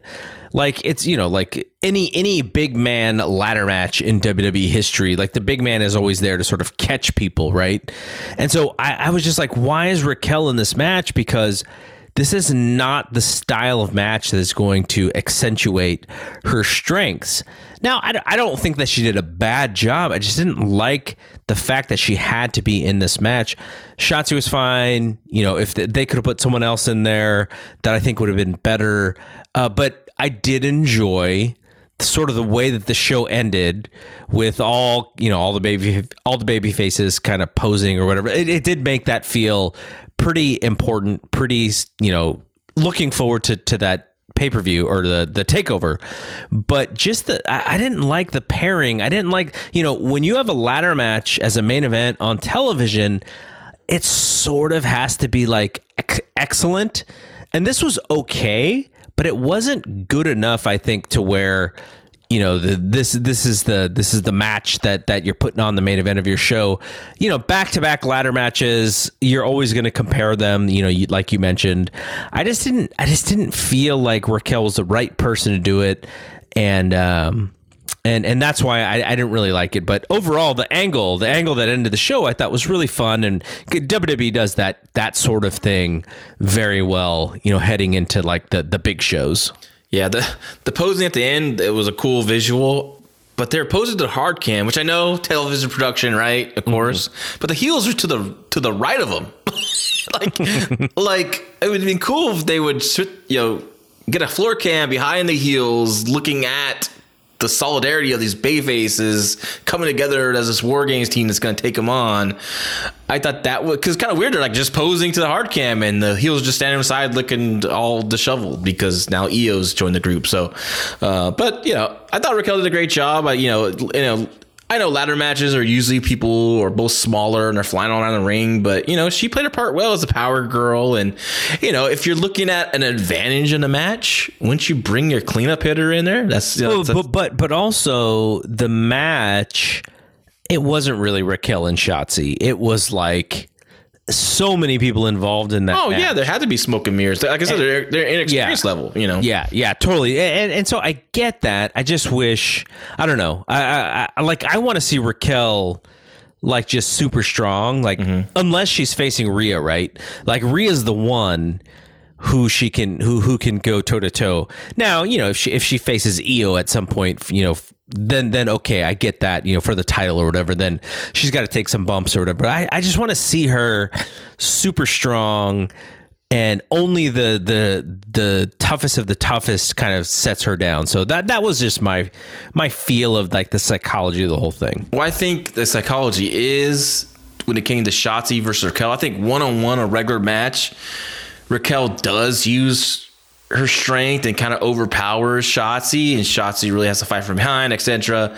But here with the ladder, the no rules part of it, it gives Shotzi an advantage who's already been established as this character who's just, you know, balls to the wall, doesn't care about her own health. You know, my my you know you know so like you know she'll do whatever to win the match she'll she'll she'll take a risk and you know i think she- you know i thought i thought the psychology was was, was good What did you think of that little uh, vignette that they did with uh, with, with the babyface female war games team? it is a little much but you know the yeah it was a little little bit little bit showbiz but i mean Rhea kind of just fits in that environment. Yeah, you know, yeah. She- kinda- she Ember just felt like she was like out of place, but Rhea, like I, I saw the clip on you know, online where actually Rhea shows up and, and you know joins Shotzi before Ember, so I thought that was um, it. Just you know, obviously very Hollywood, but you know, I, I think Rhea's has she's a natural out there, so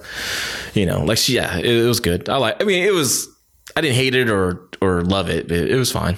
I, I, I got a kick out harm, of it. harmless stuff. Harmless stuff, right? All right, what about the dislikes? Well, we already talked about one of them, so I'll just take my other one, my last one. I just, I don't. Other than seeing what the hell it's going to be at the end, this Xia Li stuff is just too out there, man. Like It was it was very wacky. I, was I was like- I, were they getting I- I- water? I- I didn't- I don't know how I'm supposed yeah I don't. How am I supposed to feel when I'm watching that? Yeah, I was uncomfortable. You know, seeing Maybe that's how we're supposed to feel. I guess Maybe I, we're I, just supposed to feel uncomfortable. Well, now you're right because this person, this woman, who's this, who they fear, is torturing them and going to be, I guess, I guess, going to make them into killers, right? Yeah. So um, that's, I assume. I don't know when. I mean, I don't know when it's going to end. I feel like we got more coming, and like I said, I'm, I don't know. I. I'm waiting for. I'm just waiting to find out because I want to see them kind of stop this goofiness. But a little bit. Well, the other thing is the way that they shot that. I originally, when I was zooming through the commercials, I completely passed it. And I was like, wait, was that something I was supposed to watch? And so then I went backwards. And then I was like, oh, yeah, yeah, I am actually supposed to watch this. So I wonder how many people uh, did actually get to get to see it because it looked like a commercial. It looked like it just fit in the commercials. And I and I fast forwarded through it originally.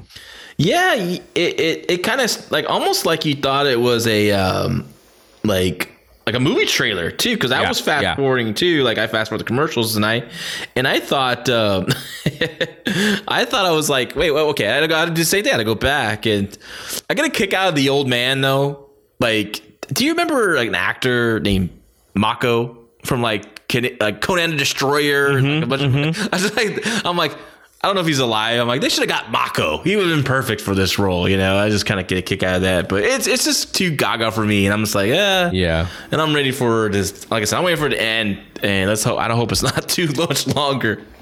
Yeah, so the only dislikes for me were the uh, the Lumis thing, and then you know, depending on you know what you think about Everrise, and then the actual match itself. But you know, we we can move on and actually get to AEW because I imagine we're going to disagree a little bit about this show because Nah. the very first thing that is on my list is the Mox Omega match, but I will have a caveat with now You depending on start. you start. well de- depending on what you think of the actual angle mm-hmm. i'm sort of separating the match from the angle and there was one thing that I think if they if if uh, Mox and Omega can kind of like do this all over again.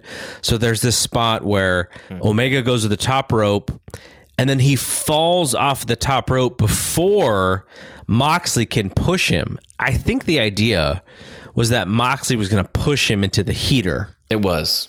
And so then Omega was going to hit the heater and just be down for a couple minutes because, you know, then then the referee was going to come in and I, by the way, when I'm watching this I'm going like can we count? like if I'm Moxley, I'm the champion. No, the, the AEW referees don't count. Can we count this count? This is going to be a count out No. so Moxley wins. They don't So- understand. so anyways so that spot got screwed up i think if they hit that spot the uh, sort of the momentum of the match changes. Now what i liked about the match i thought it was sort of like three matches into one. So you had the beginning which was a little slow. You're kind of building up. You know it's going to be a long match. And, and, and the reason why it's a long match is because you want to extend so that you draw that rating. Like it, I think it's been proven that long matches sort of build ratings, and and so that totally makes sense to me. So you start slow, and then they sort of changed to a little bit of a brawl. And then they went to that, uh, you know, a little bit of that sort of like New Japan stuff. Now there are people who were like, why didn't Moxley pin him? What's the chair thing? Like, I sort of look at that as that's his, you know, both of them probably their Minoru Suzuki kind of thing. If you didn't like that part of the match, I totally get it because it did come a little bit out of left field.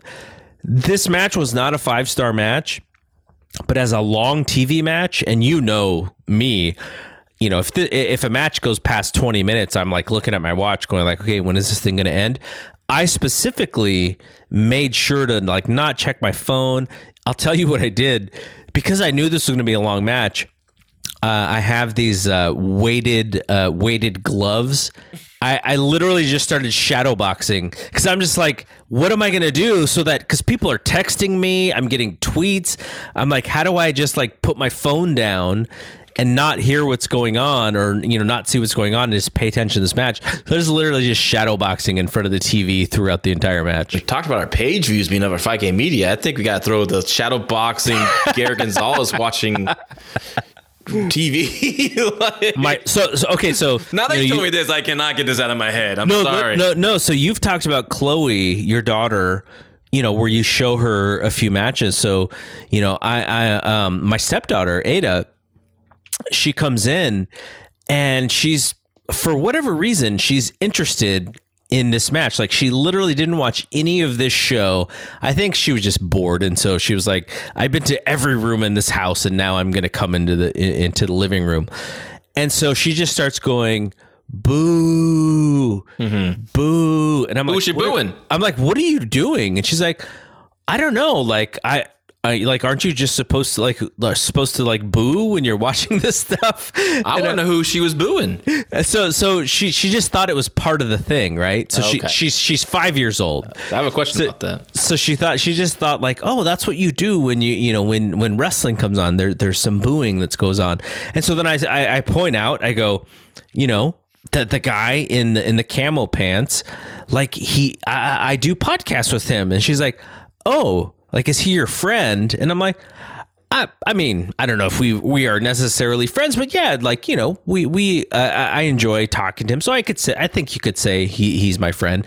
And then I said, but the other guy, I just interviewed that other guy like two weeks ago, and so she all of a sudden had a vested interest because you know people, two people I know. And so her whole thing was that guy's famous because he's on TV. Are you famous? Like, no, I'm not famous.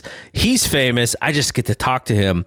And so she she stayed with the match for about I don't know about 15 minutes, which was actually much longer than I thought she would have stayed with it. But anyways, um, the finish was what it was. I'm going to sort of withhold judgment to see what they do. Not necessarily the thing that I thought they were going to do. But, you know, the thing that I say about these kind of things is AEW, because they are a startup company, um, because they're a young company, you know, I, have worked for startups pretty much my whole life. And with startups, the thing you got to do is you have to take risks, you got to measure, you have to learn quickly. And if something works, then you got to figure out how to do that again. And if something doesn't work, you got to cut bait really quickly and move on. So, to that extent, them taking this risk, whatever impact wrestling, this relationship, this partnership, Don Callis, Kenny Omega, sort, you know, again, the, the article that JD Oliva wrote, you know, uh, uh, Don Callis is, is is sort of you know setting uh, setting the tone you know weeks ago uh, about you know about this relationship, I personally, I think Don Callis and Kenny Omega, awesome together. I just don't know how the impact thing fits, but I'm willing to sort of see it through. I want to see what they do.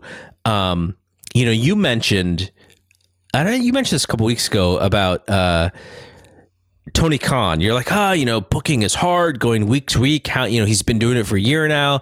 You kind of go through this ups and downs. Like, is he sort of uh, creatively bankrupt?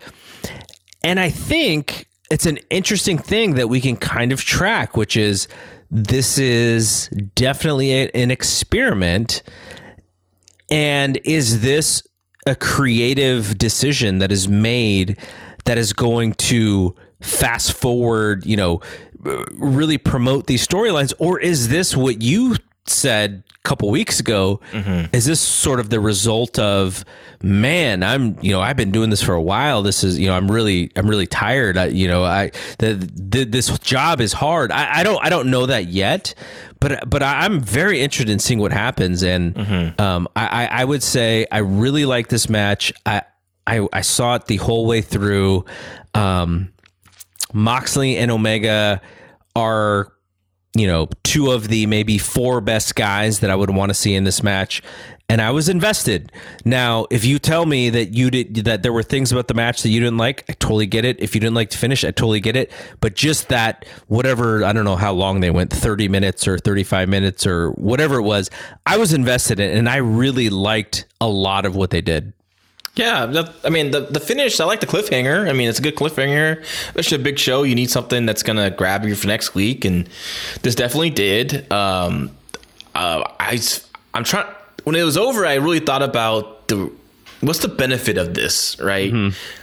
To me, it benefits more impact in AEW other than be, other than there be some influx of talent. But I was trying to think who would they get that's really going to give you get you buzzing. You know, who would Impact send over to get people go, wow, man. I mean, who they have? Fallah Bahh and TJP. like, I mean, I know I mean, that m- Eddie, maybe um, Eddie Edwards is a good worker, but yeah. you know, but you know, he's Gallows and Anderson. Gallows and Anderson, maybe if New Japan wants him to, right? I don't know that that if that. Uh, I, I, mean, I think Rich Swann could work a style that really fa- you know that really caters to that AEW style. The Motor base. City Machine Guns versus the Young Bucks. I can see people you know getting. You know, the fans of the Young Bucks would love those matches. I think they've had matches in the past that were, you know, that people of that style enjoyed. But like, I think still, I think it was a great coup by Don Callis to kind of work this out and for get some attention on because Impact was just. Impact just just impact. It just it's just there. Um, you know, I've watched a couple episodes here and there. I I dig, I'll dig something for a little while, but then you know, to me, they just they've been doing this almost like a BTE light. You know, they, eh, it's funny. TNA was always WWE light to me, and then now they're now they're to me AEW light or BTE light because they do like these stupid like wrestle house segments and just off the wall shit that's just so stupid. And you know, so What, what the if way to the get attention. benefit is just Callis? Yeah, no, I think Callis is a great personality. I think he's uh I think he adds a lot to that package. You know, to get some heat on Kenny Omega, I think he'd be a good manager for him.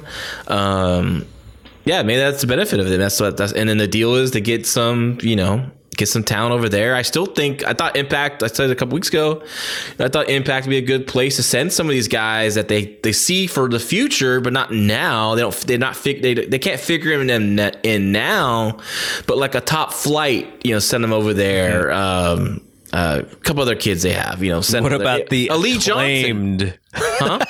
what about these the, the rapper guys? The acclaimed. I'm gonna get to them later. Um, yeah, the acclaimed. There you go. Another, you know, oh, but like a guy like you know, he has some good athletic ability, like Lee Johnson. Like, Yeah. let him go over there and get some experience, and Sure. get some time. Yeah, you, you, know? Mm-hmm. mentioned that like two weeks ago on this show. Yeah, so, and and when I saw that, the first thing I thought was like, John, you know, John mentioned this two weeks ago. Now he he thought the relationship or the partnership would be a little bit different, like a talent trade, like not necessarily this, you know, the way that they're presenting it now. But at the same, I was mostly thinking like you know, Impact would benefit from get some fresh new talent for their show, and then the same time, AEW benefit from their from their talent, getting some experience on television to be ready for TV when they come to TNT. Um, but the match stuff I did not like. Now I I need you to figure out something for me because I I feel like I missed something. Okay, so two weeks ago, John Moxley's attacked in the back, right? Okay. So then this past week, they had um last week they had a a contract signing again where Kenny Omega comes out. But before that, Kenny Omega had a promo talking about, you know, how they had a match before Moxley won it, but that was more of a Moxley style match, of mm-hmm. just the violence and all the, you know, blunt attacks, etc. And he was basically trying to goat John Moxley to test him in a one-on-one wrestling match, right? I want to see if you can beat the best bout machine. gentleman's agreement. Gentleman's agreement, okay? describe- Now, from what I remember, obviously Moxley comes out, attacks, attacks Omega, leaves him laying with the Death Rider on the title belt, right? And he, Moxley said, like, Gentleman's agreement, I don't think so. I'm still going to wrestle my type of match, right? Mm-hmm. But during this match and when the angle happened, Jim Ross and Tony Schiavone are are told to, and even Excalibur are told to sell it like this is unbelievable, this is horrible, this is this this is how can Kenny Omega do this? Was- they had a they had a gentleman's agreement, but last week they Mox has said he wasn't going to have it, so that really put a really confusing. The, the match is already confusing. It did to me. It was ass backwards. It was so frustrating to watch for me. Um, you know, you know, that match, the part you talk about the match where Moxley hits the Death Rider. What do you call it now? Is he called the Death Rider there or something like Yeah, that? I think so. double arm, double arm DT, and he doesn't pin or cover mm-hmm. Omega, and he just gets up, gets two chairs, which is stupid because this is a non, this is not a no rules match. This is a, a standard championship match, and he just puts the chairs in the middle of the ring, and then they have a slap fest, a bar stool fight, if you want to call it, and it just totally killed the momentum of the match. It made the match went to a halt. What they were doing, and that drove me insane. Insane. So that was a big and like for we've seen for a year, and they've done a great job with this. And Moxie has done a great job of protecting himself with this. They've made him a smart babyface champion, which we've seen on in recent history that you know be so frustrating because a lot of times they're not booked that way. But here we're seeing a, a, a true babyface who's smart, who's ahead of the game, who's a step ahead. And in this one match, they, he becomes an idiot. Like, why would you cover? I mean, who let him let him kick out? Like, you know, let him kick out of it or get a foot on the rope, whatever. Like the whole thing killed it for me. and they had this stupid match that killed the momentum. Okay, and then that was just just drove me insane. And then um, the first part of the match, Omega's working on the knee after the after the brawling in the outside that that you know Mox does. He takes him on the outside. The referee follows him out, doesn't even count. You know, Moxley. You know, has been wrestling for a very long time, and Kenny Omega is a Hall of Famer now, and they can't understand how to work a freaking count with a referee. They can't do it. They just they're lazy and they're just like, oh, just come out with me and you know, don't forget about counting because I'm to do my thing. I'm to brawl around, do some, all this stuff, all of the building. It just looks so stupid. It's a standard wrestling match. If there's no rules, I would get it and I would be fine with it, but it's not. It was promoted as a standard wrestling match, so that drove me insane. A little tidbit that drove me insane was uh, during a commercial break, and once again, the the, the god of Lou the, the ghost of Lou said, "John, don't don't fast forward this. You watch watch this stupid shit." And there I see john Moxley get Omega in the slingshot position, slingshots him on the floor. He hits the Omega hits the ring post, boom, takes a bump. Moxie throws him back in the ring. Within 30 seconds, Omega's back on his feet, hits a dragon screw leg whip. Like, come on, man. Like, I know it's cool in the video games. Like, you can do that and no one really feels any pain because it's a video game. But we're trying to sell some realism here, right? So protect some stuff like that. The slingshot and the fucking post should be protected. Fuck, Jerry Lawler won the world title that way. My goodness, fucking gracious. And then, so that starts the part of the match, the early part of the match, where you know Omega works on a leg, and you know Mox is doing a good job selling it until he just fucking stopped selling it for the rest of the match, which drove me nuts. Like it didn't play into the finish, it didn't play into a, a, a near fall. It just it just was lost. It was oh now we're gonna do our standard big moves. Everyone's gonna be hitting shit and kicking out. Oh my god! And you know what? You, I'm you it also you pissed me off too? Do you know what pissed me off? One thing my pet peeve. No.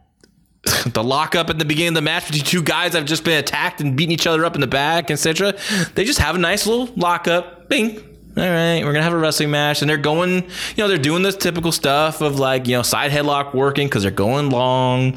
Omega is working on a leg because they're going long. They're not working on a leg to build to something with that knee. They're just killing time because it's a long match. And I know they had some issues with the, the, the it was really cold out there and everything, but my goodness gracious. So the part that you said about the gentleman's agreement, that is also a part that I didn't like.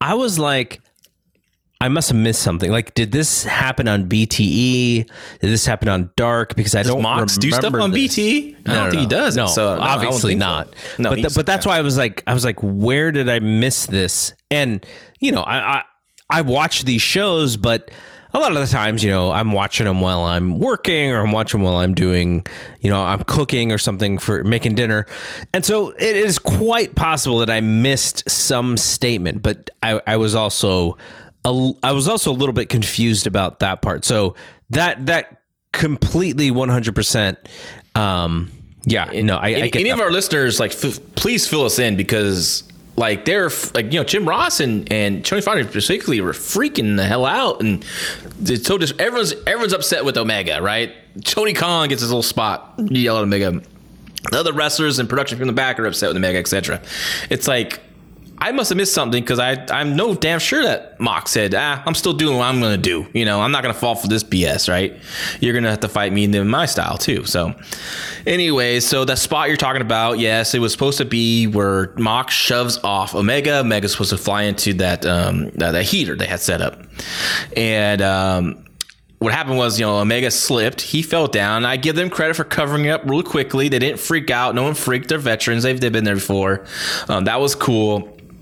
You know, they still, you know, he still knocked, you know, you know, Mega into it. Did hit the Death Rider again into the heater, but really didn't get the effect I think they wanted to. Maybe more of a crashing into that heater and breaking it. It's just kind of, just kind of like Well, I I think the back. thing that, that that the announcers didn't sell hard enough is when I, when I saw him hit that thing, I was like, "Oh, what is that thing?" And and then somebody said it was you know it was a heater, and then and then that was it. It was it wasn't like, "Oh my God, Kenny Omega hit this thing."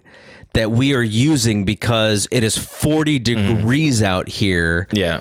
and we need you know they didn't sell it like that so i was kind of confused and then i sort of figured out i was like oh yeah because it's really cold Well, the only reason i know it's cold is because i know that they're outdoors but they Mm-hmm. didn't really explain that to people i don't think No, that they quickly mentioned it that they have fans there and that they have heaters to keep them, you know, warm while they're cheering away and you know watching this hot action. They got the heaters going. What they should have done explained like, hey, it's cold out here. We got our jackets on, you know, during their intro, Yeah, Jim Ross and them, and showed even, hey, we need to put heaters out there because it's really cold in that ring, and you know we're trying to protect everyone and you know keep everyone comfortable and whatever. But anyway, and, and honestly you know the thing of course omega hits the heater it's not as built as as to this important thing like i wanted it to but you know i already mentioned this the other thing that bothered me is like there was no count out like i was like Paul Turner cannot count. count this dude out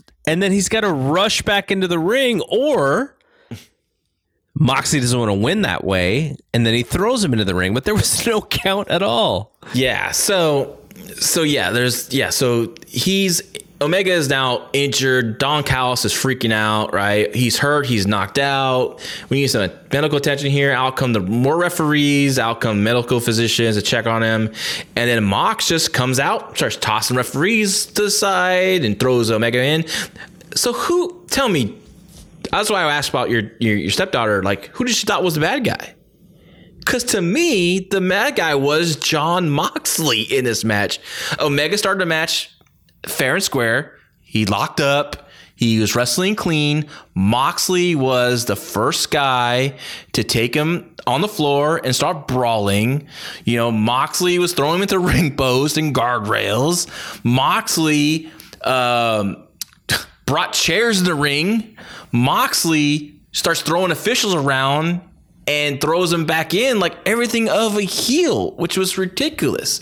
So I was very confused. I, what did you think about that? Did you, did you feel Omega was a heel? To me, when he's I, the baby. when, I, when I was watching, so so this goes back to what we were talking about when Omega was doing the stuff with Page, which is when he was doing those interviews, he was coming across as pompous, but then when he was in the ring, he wasn't actually wrestling as a heel. So this goes back to Cody Rhodes' statement that you know uh, we don't really do heels and baby faces, and everything is sort of this like shade of gray. So I, I you know in the ring, I was just like, okay, Moxley is a babyface as Austin is a babyface, which is in his mind, Omega selling, you know, hitting this heating pad or this this heater.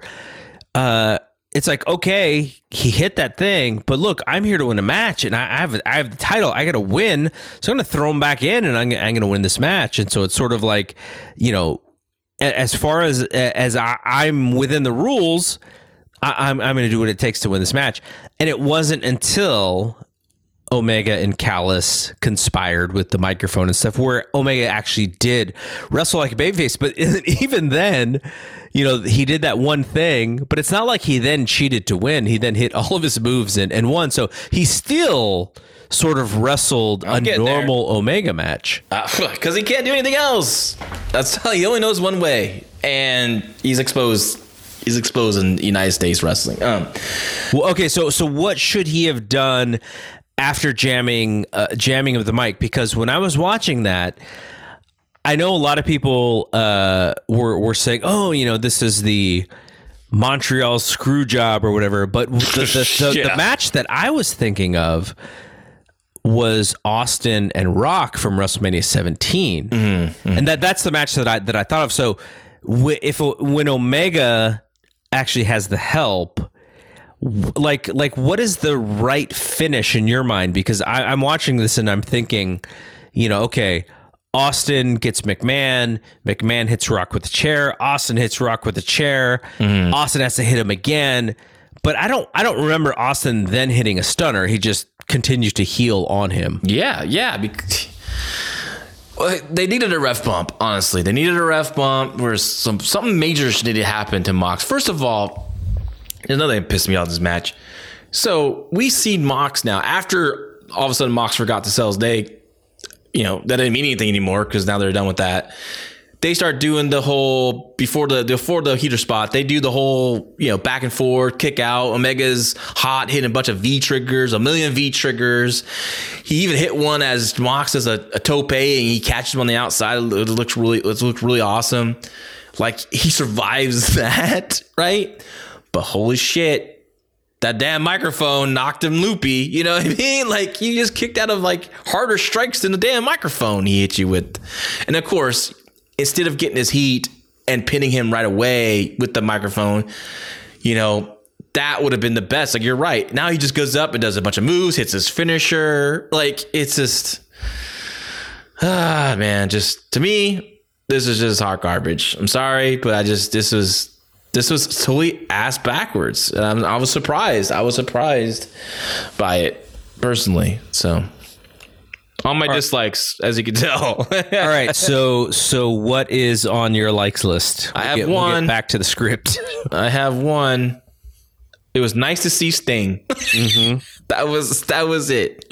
Happy to see Sting because I'm a Stinger. I'm a little Stinger. I'm a fan of Sting. I've loved him for since I first saw him in 1989. Right, he captured my attention and, and my imagination. I thought this guy was great. As we reviewed WCW I just love watching him. You know, the classic Stinger with the face paint and the the Bart Simpson haircut. You know, um, always excited to see him. Um, but and then I start thinking, like, what are they going to do with him? Can he wrestle? I think he will wrestle. I think he'd be hitting in a tag match.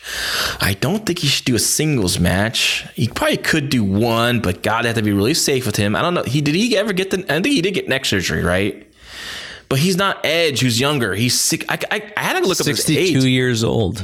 I, I saw 61, but six, whatever. I mean, that's too old. Like, Maybe just, 61.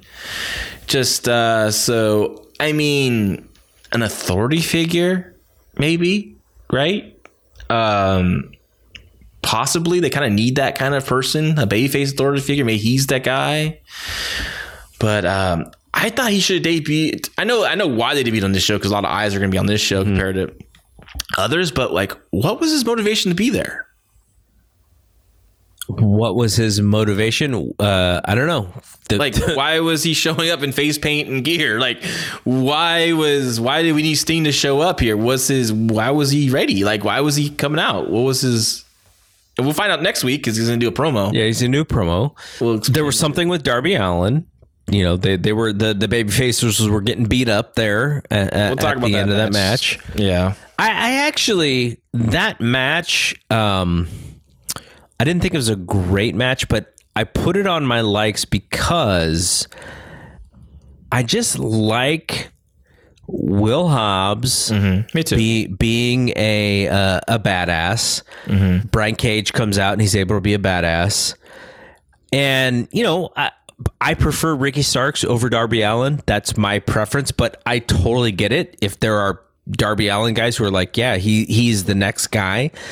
Um, I just found that match leading into the Sting situation. I, I just liked watching you know the, these guys who you know and we we I compare a lot of what AEW does to to WWE and that's not a apples to apples comparison WWE has a lot of like just their tried and true stars and and you know nobody that they feel is is up to it is you know I, I look at Matt Riddle and it's like okay I, I get it. You know Matt Riddle's the goofy guy now but just the fact that AEW puts Will Hobbs in this position where he's able to mm-hmm. just be strong is so attractive to me as a wrestling fan because I'm like oh wow. Like you know Will Hobbs who you know, three months ago wasn't really on on their radar. Now they found him and, and they're putting him in, in positions to to be strong. So I like that part of it, and I think that part of that match worked really well. Um, but yeah, so so that that match because you have a, a, Will Hobbs who who is having a good match, even though Ricky Starks lost, which I, I didn't, you know, that that has to happen. Darby's the champion, but. I, I like you can't you can't beat. Actually, I I was hoping the heels would have won this match and set up. You know, but but, who would they beat? I mean, they're not. You shouldn't beat Powerhouse Hobbs right now, right? Yeah, It's, yeah. Just turned. Um, Allin actually has a match with Brian Cage coming up because Brian Cage beat him in a tag match a couple weeks ago Sure. or whatever it was. So I don't know. Um, I would like to see the heels get heat. Actually, you know who should have been in it is Brian Cage because he has, he the issue with Darby Allin, not uh, not Rick Starks. That that issue is already over now, right? Darby Allin won that feud, so that was kind of weird. But Darby Allin's a, I mean, sorry, uh, uh, Ricky Starks is a better worker than Brian Cage, so I can understand why they wanted to put him in there. You know, um, so it's uh, I know. You know, it's funny. I was thinking about this match. I was you know overall, I thought the match was good. The match it was good from the finish to the end overall. But I kept thinking about something. We had a little Twitter exchange after the pay per view. During you know right after pay per view, I mentioned that Cody Rhodes didn't really put over Darby Allin. Mm-hmm. I still believe that to this day, and this match proved it to me. Um, you know, he was he Cody Rhodes did the smart thing where he had the roll up finish where you know no one's going to believe a 125 pound guy can really beat Cody Rhodes that way. It just doesn't look believable. It was you know just just silly. And now we have this match. Okay, this is everyone's like, oh, that's great. Cody passed the torch. Man, they're totally getting behind these young guys. And they are. They they're not featuring these young guys. But is Darby really the guy? Is he really? Did he really move up a notch? He's still below Cody. Here off the bat comes out first. Cody comes out second, right? He gets the big entrance. Um, this match itself, what's the main issue of this match? It's Cody versus Taz. Yes, Darby Allin. that, that is that is the big story that they're telling right now. Yeah, Darby Allin's just a, he's basically just a, a, a side player in this whole in this whole, the grand scheme of things here.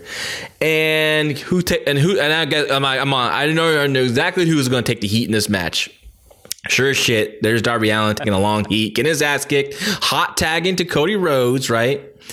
And the finish, and we'll talk up in this, we'll talk because this happened on two different shows, but one was happened for a reason. This one was happened that people probably didn't even notice. Darby Allin, and people can say, well, were you talking about LaRocca? Darby Allin got the pin. He's the one that won it. He's the one that pinned, or uh, questionable because he picked up Ricky Stark's shoulder up. That was weird. But anyway, That was the worst pin yeah. I've ever seen. I think on television. Okay, but he did beat him, right? He hit the hit the coffin drop and he won. So people can say, "Well, look at they put him over. He's the one that pinned him." No, Cody Rhodes hits his finisher before, which sets up the coffin drop. So really, Ricky Starks was already done before Darby hit his move. And now, earlier on, we talked about NXT and that match you liked, the opening tag match with uh, Damian Priest, Leon Ruff, Raul Mendoza, and Santos Escobar. They made a point that Damian Priest really won that match when he hit the Reckoning, which is the same move as the Cross Rhodes. And then Leon Ruff hits the top rope splash, right? So once again, Cody Rhodes really won that match. It was all about Cody Rhodes. And then what drove me absolutely freaking insane was the post match, the heat that the heels got. And I'm like, oh, now they beat up Arn Anderson. Holy cow. But what was driving me insane was just the match before this, and we're gonna get into that freaking clusterfuck. Um, the Britt Baker Leyla Hirsch match. After that match, Thunder Rosa comes out. There's officials. There's a million referees. There's a eh, Jerry Lynn comes out and gets the biggest pop of the night. That's how over these girls are. That people are chanting Jerry Lynn, and they're like, "Oh, it's chaos! It's chaos!" Right? Fucking Arn Anderson, who has nerve damage in his what was that right hand, is getting his ass kicked and no one's coming out to save him. There's no officials, there's no anyone, right? Because obviously Sting has to come out, but Sting could have came out and they still had the officials, and it was just like. So it's a, we're not concerned about this crippled man, but we're we're we, we want to go in there and pull apart the girls. I can see why, you know they you know maybe that's why they want to do it, but like it just doesn't make freaking sense. And it just just just, just this is the stuff that drives me insane. This is a small detail stuff that you really have to think about when you're booking this crap. Like you have to pay attention. If you're gonna have fucking officials and referees come out, in this big old this pull apart between these two girls that can't brawl and save their life. To uh, you have to have them come out when they're beating up the crippled guy. Okay, like Jesus. So there you go. So, so I definitely agree with you, and I think it's like that they they're at a for TV product, they can cross all the T's and dot the I's, like you say, or they lean on sort of the chaos and the uh, the announcers going crazy going into commercial. And my guess, I don't know, my guess is that when it comes to a lot of what their fan base wants, they're very much, you know, the, the, I'm, I'm sure they study this stuff they're very much more into the chaos and and the stuff that you know that may drive you crazy and that may bother me. It's not going to drive me crazy as much crazy as it drives you because you are very much a stickler for this stuff because you've done this this job. But as a fan i think the idea is is like okay like this stuff you know the, the the thing that actually drives the rating, the thing that actually gets the fans excited is, you know, the chaos or, or the, these crazy matches that that I know the psychology stuff that you don't like in some of these matches.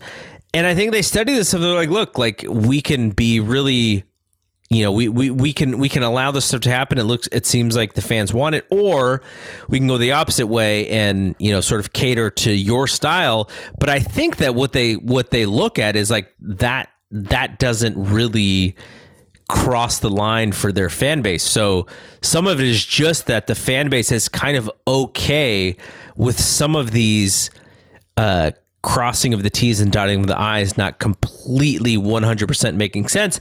And I would sort of get that if these folks were, uh, you know, raised on Monday Night Raw because they don't often pay off in that way. But I, I, I guess, you know, the thing that I always fall back on, you know, when I talk to you about this is, you know, you and I are in our 40s, and what does that demographic, you know, younger than us, like, what do they care about when it comes to wrestling? Do they care about this psychological stuff that really 100% makes logical sense? Or do they just care about these high spots and like these things that you know kind of go into commercial really hot and really crazy and really chaotic? I don't know. Like i, I would love to know you know deep deep into into aew like what are they actually looking at when it comes to that stuff?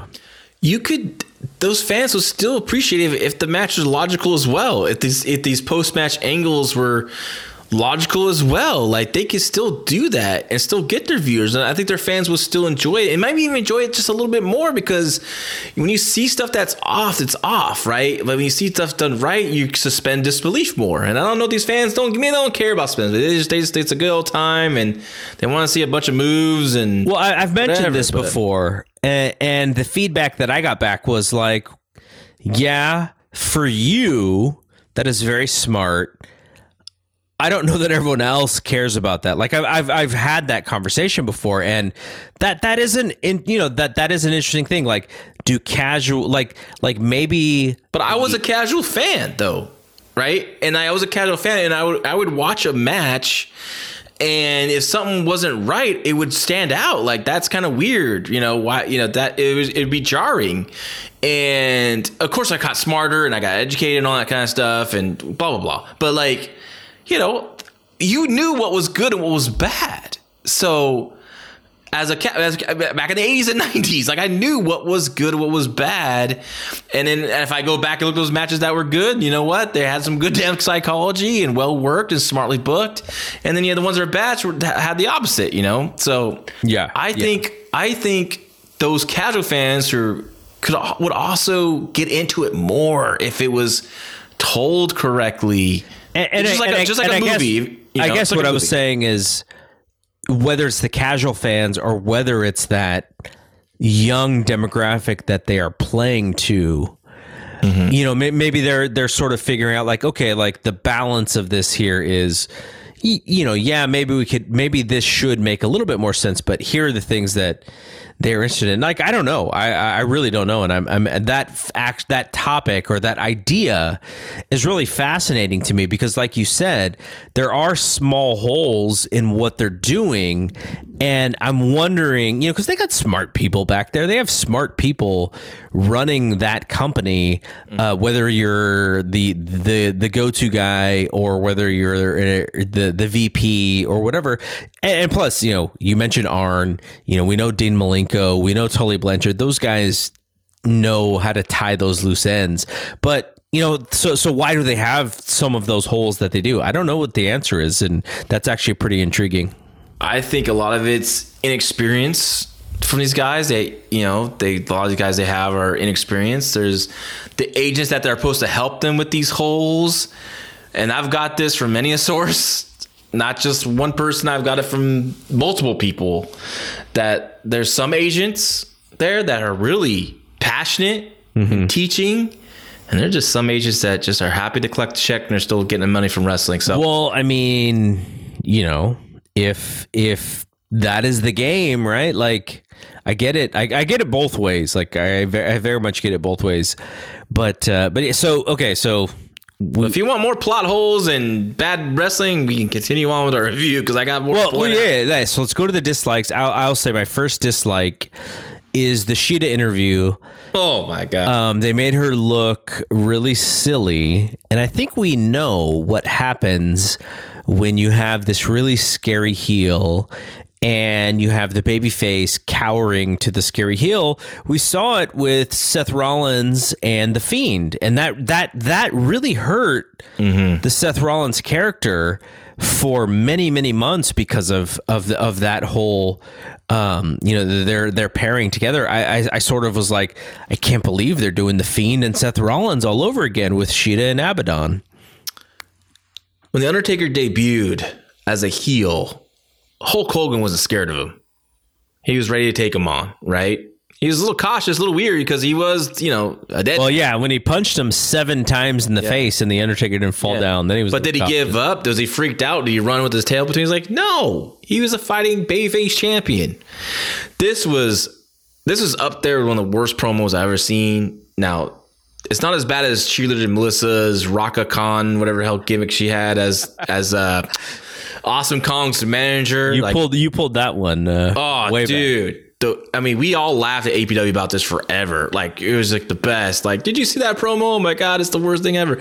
Um, I mean, Shida, with, you know, she's, she's, you know, she's such a likable character. And you want your, I don't know what the hell they decided to do in the show. Like, they had Moxley, after being such a smart guy for this whole run, ends up doing a stupid move in the match. And here they had their women's champion, this fighting women's champion, all of a sudden becomes a scaredy cat of Abadon.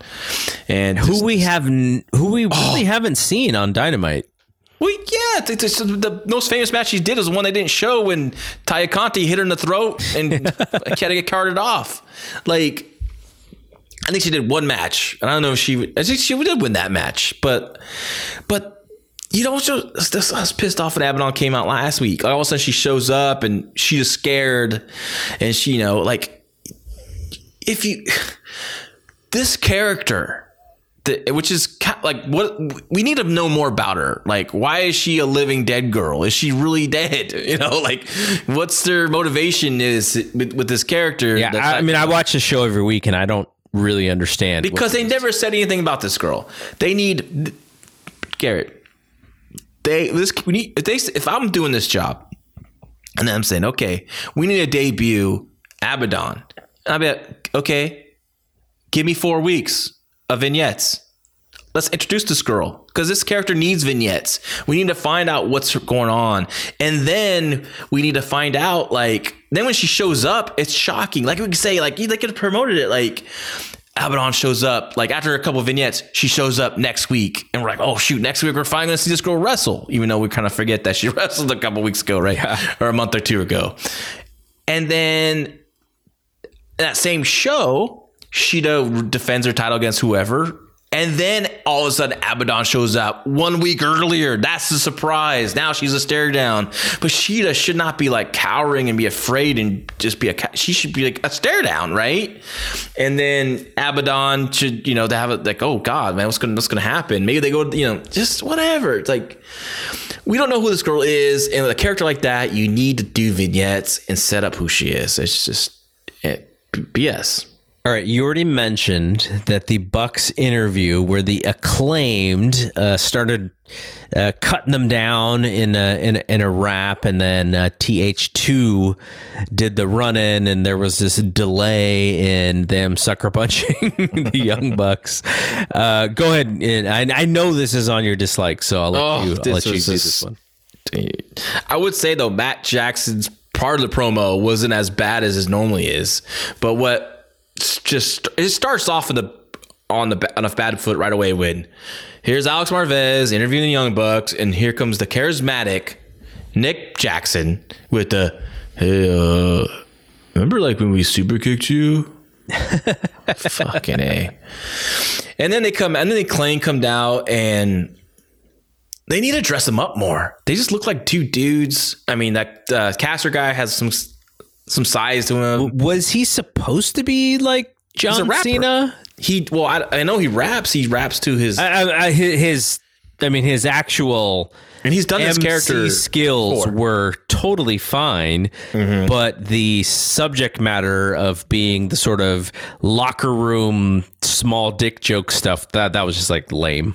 He was no young MC. Yeah, Let's tell you but and uh and uh I- anyways um it just but like but they didn't stand out like i think uh, the other guy uh was it bowens or something like he needed to have a better look like i guess they're dressed like accordingly to how people dress now but like something a little flashy to kind of stand out and then and then the young bucks just dress them down you're like, what are you doing? A gimmick from 15 years ago? Like, okay, now now they're jokes, right? And then here comes uh, what's freaking Jack Evans and Alan Ho. TH two. TH2 just uh and if we ever if we could ever motivate him to have any kind of personality that would be a goal but for AEW I think that would be nice to see to kind of nonch he's the TJP of AEW of AEW just like nonchalantly gets holds and I could do a submission. Oh yeah and then the best part of it was when Daniels comes out with fire Kirsten Daniels comes out with the fire the chair shot he's swinging it and protecting protecting the young bucks, right? And the, the, the heels scatter. I'm like, damn. Why did he do that when his partner was in the ring with Yeah. the inner circle? Where was Yeah. this fire? He just Yeah. nonchalantly walks out and just gets Kazarian to leave. Like, yeah, trash. Um, okay, so the other thing, and this is, I think you already mentioned this, but so the Britt and Leyla Hirsch match, I, I I was fine with it for what it was. I knew it, you know, Leyla Hirsch is green. Britt is not the greatest wrestler. Who's leading who? It's kind of the the blind leading the blind in a sense. So the part that I didn't like was you know that these two women um you know are, are the, the they're not the most veteran uh, uh, of the women and so you do this super convoluted finish and then you do this super convoluted run in and it just felt to me like these poor women are just having to remember what to do in order to get to where they you know they needed to get. And i, I felt kind of bad for them because i'm like you know leyla hirsch has, hasn't been wrestling at least in AEW for that long. And so they do this convoluted thing with Rebel, and then still Leyla Hirsch has to kind of, you know, win uh, at, the end, even though she lost the match, so she doesn't lose, you know, everything. And I just thought it was a big cluster, like you said. Uh, but I felt bad because I feel like Leyla Hirsch is definitely a really solid prospect, but it's almost like, you know, on this show of all shows where you're going to get, you know, one of the highest ratings that you ever did, you're going to do this. Like, why don't you do something so much more simple so both women look better than, you know, than doing everything? They, they threw the kitchen sink at this whole segment. I really felt bad for the two women in the ring. Yeah, this is uh, this is what we call an abortion, right? This was definitely an abortion on screen. Um, it was just like, what the hell's it? They got, dude, they got two segments right? This should have been one. They could accomplish everything they needed to do in one quick shot. The match should have been way shorter. This match got two segments, and then what we got a, uh, the next match was a tag match with Cody Rhodes, Darby Allin, Ricky Starks, and Powerhouse Hobbs. Was that they got in the ring? We got to go to break. I'm glad we wasted so much time with the women sneaking up the joint. We could have had something going on this these this match of actual stars in the ring. At least one guy's a star. Um, one couple guys are future stars. Uh, they need to get out of this mindset where every match doesn't have to be a great match because they're pushing Britt Baker. There, there's a program between Britt Baker and Thunder Rosa in the very near future. This is not the point. Of, this is not the time where Leyla Hirsch is going to give her all and counter everything and keep getting submission holes and back and forth. No, you give Leyla Hirsch a couple of moves, uh, maybe a suplex or two, but then she gets cut off and gets beat. Like, what the hell, dude? Like, and you don't put these poor girls in this position of having this long match because they can't do it. Mm-hmm. Britt Baker is a great personality. I think she can be one hell of a manager. She can be the scary Sherri, sensational Sherri of the f- current modern age. But these girls cannot do it. They cannot go this long. Why would they put them in this position? Is it's just is just ridiculous. Like someone needs to be like, hey, who there's there's ages there. Somebody's like, hey guys, this is a risk to put these girls on this long. Let's just do a quick little deal and get to where you want to do with this this this this brawl with the women at the end and then and get out of there. Like just just yeah, this is this is probably one of the worst matches they've done. I mean, it's always a women's segment because their women are not that good, but it's like it's just it's just like a really bad. It's really exposed uh this really exposed uh, Britt Baker, base really, because you know. And then what's Rebel like? Rebel comes ah, just whatever, dude, whatever. All right, what is the uh, what else? What else is on your list? Because that was that was the last thing on my list. Rest of the show we haven't talked about yet. The Battle Royal. Did you love that one? I mean, that that that was like Bangerhead City. Like, first of all, ninety percent of the workers in this match have no clue how to work a battle royal. I'm convinced of that.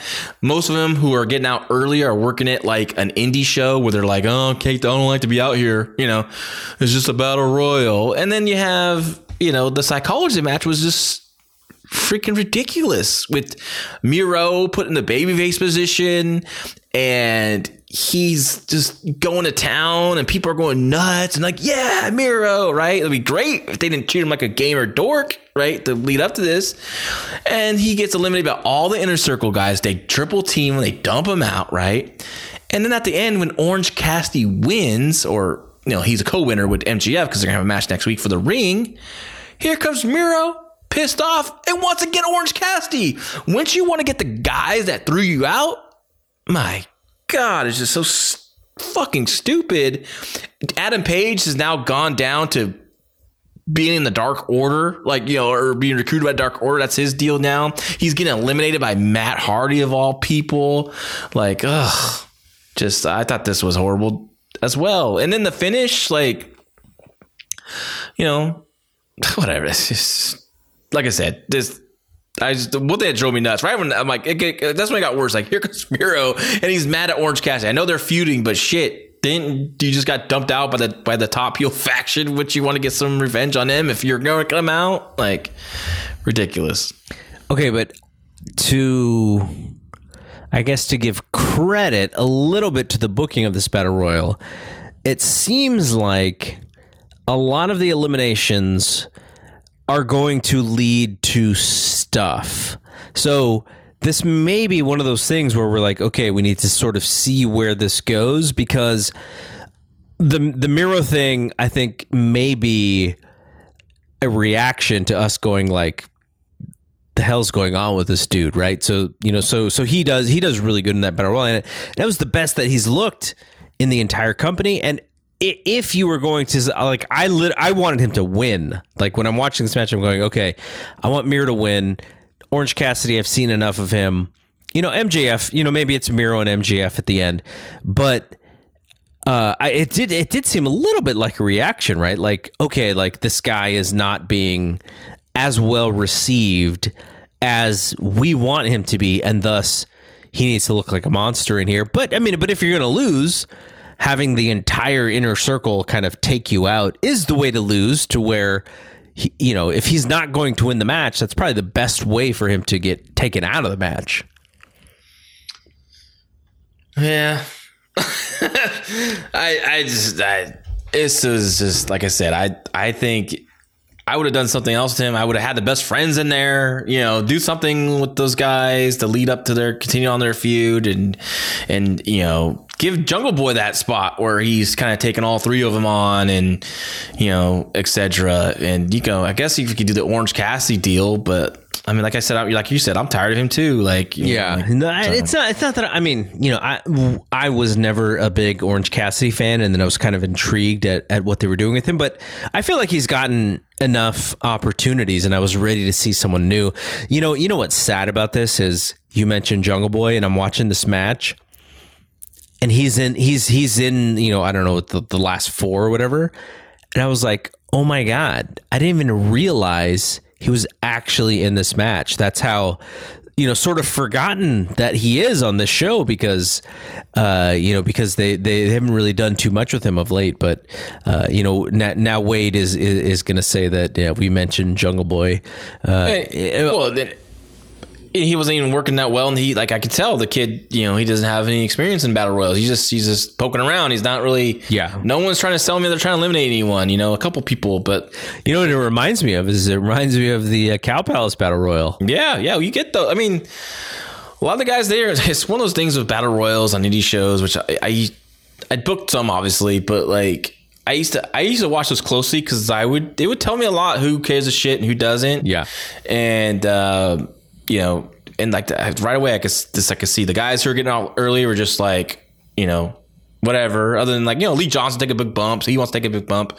Old uh old uh what's his name uh Dr. Luther takes the uh the safest of safest bumps. Like he doesn't like he doesn't even want to bump. Like you know he doesn't want to take the overtop. If you dude if you don't want to take the overtop rope bump just just, just say you don't want to be in this damn match you know? You're better at ringside collecting a, a nice check that your buddy got you. I, So- Iron Sheik in the uh, Legends Battle Royal that one Iron Sheik had more grace. Like, um, you know, then the, the, here's the funny part: John Silver, who's just getting his cult following, the people like were exploded, were upset when he got the, the live crowd was so into oh yeah, yeah, and they and he gets eliminated, right? He gets tossed out.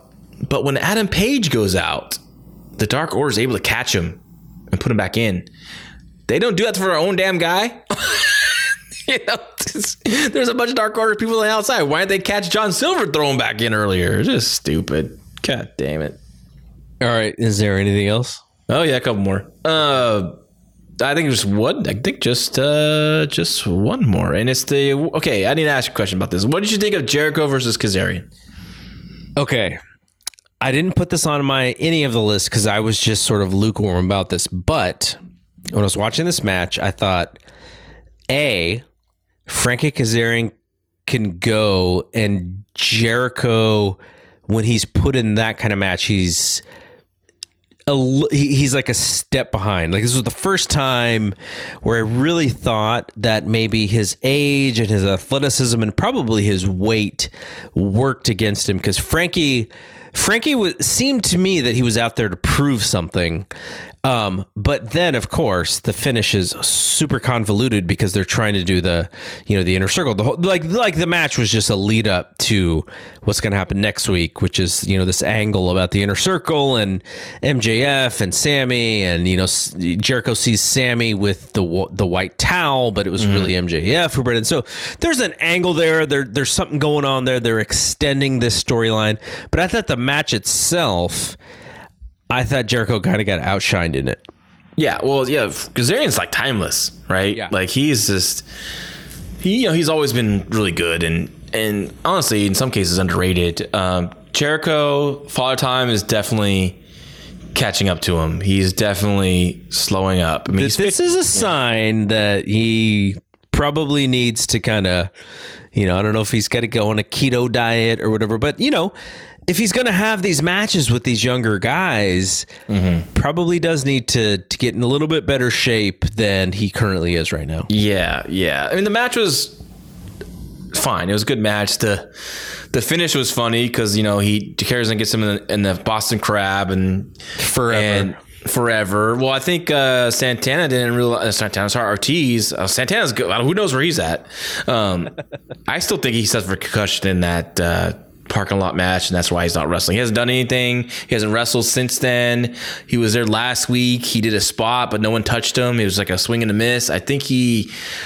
I'm just guessing. I feel like he has a concussion and he hasn't really been cleared yet to wrestle. But anyways, so Ortiz supposed to pop up, right?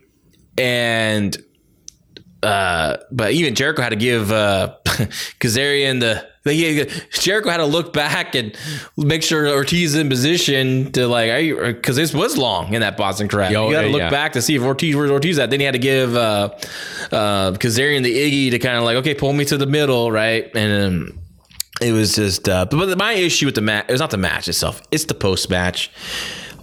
Already, we're back to dissension in the inner circle.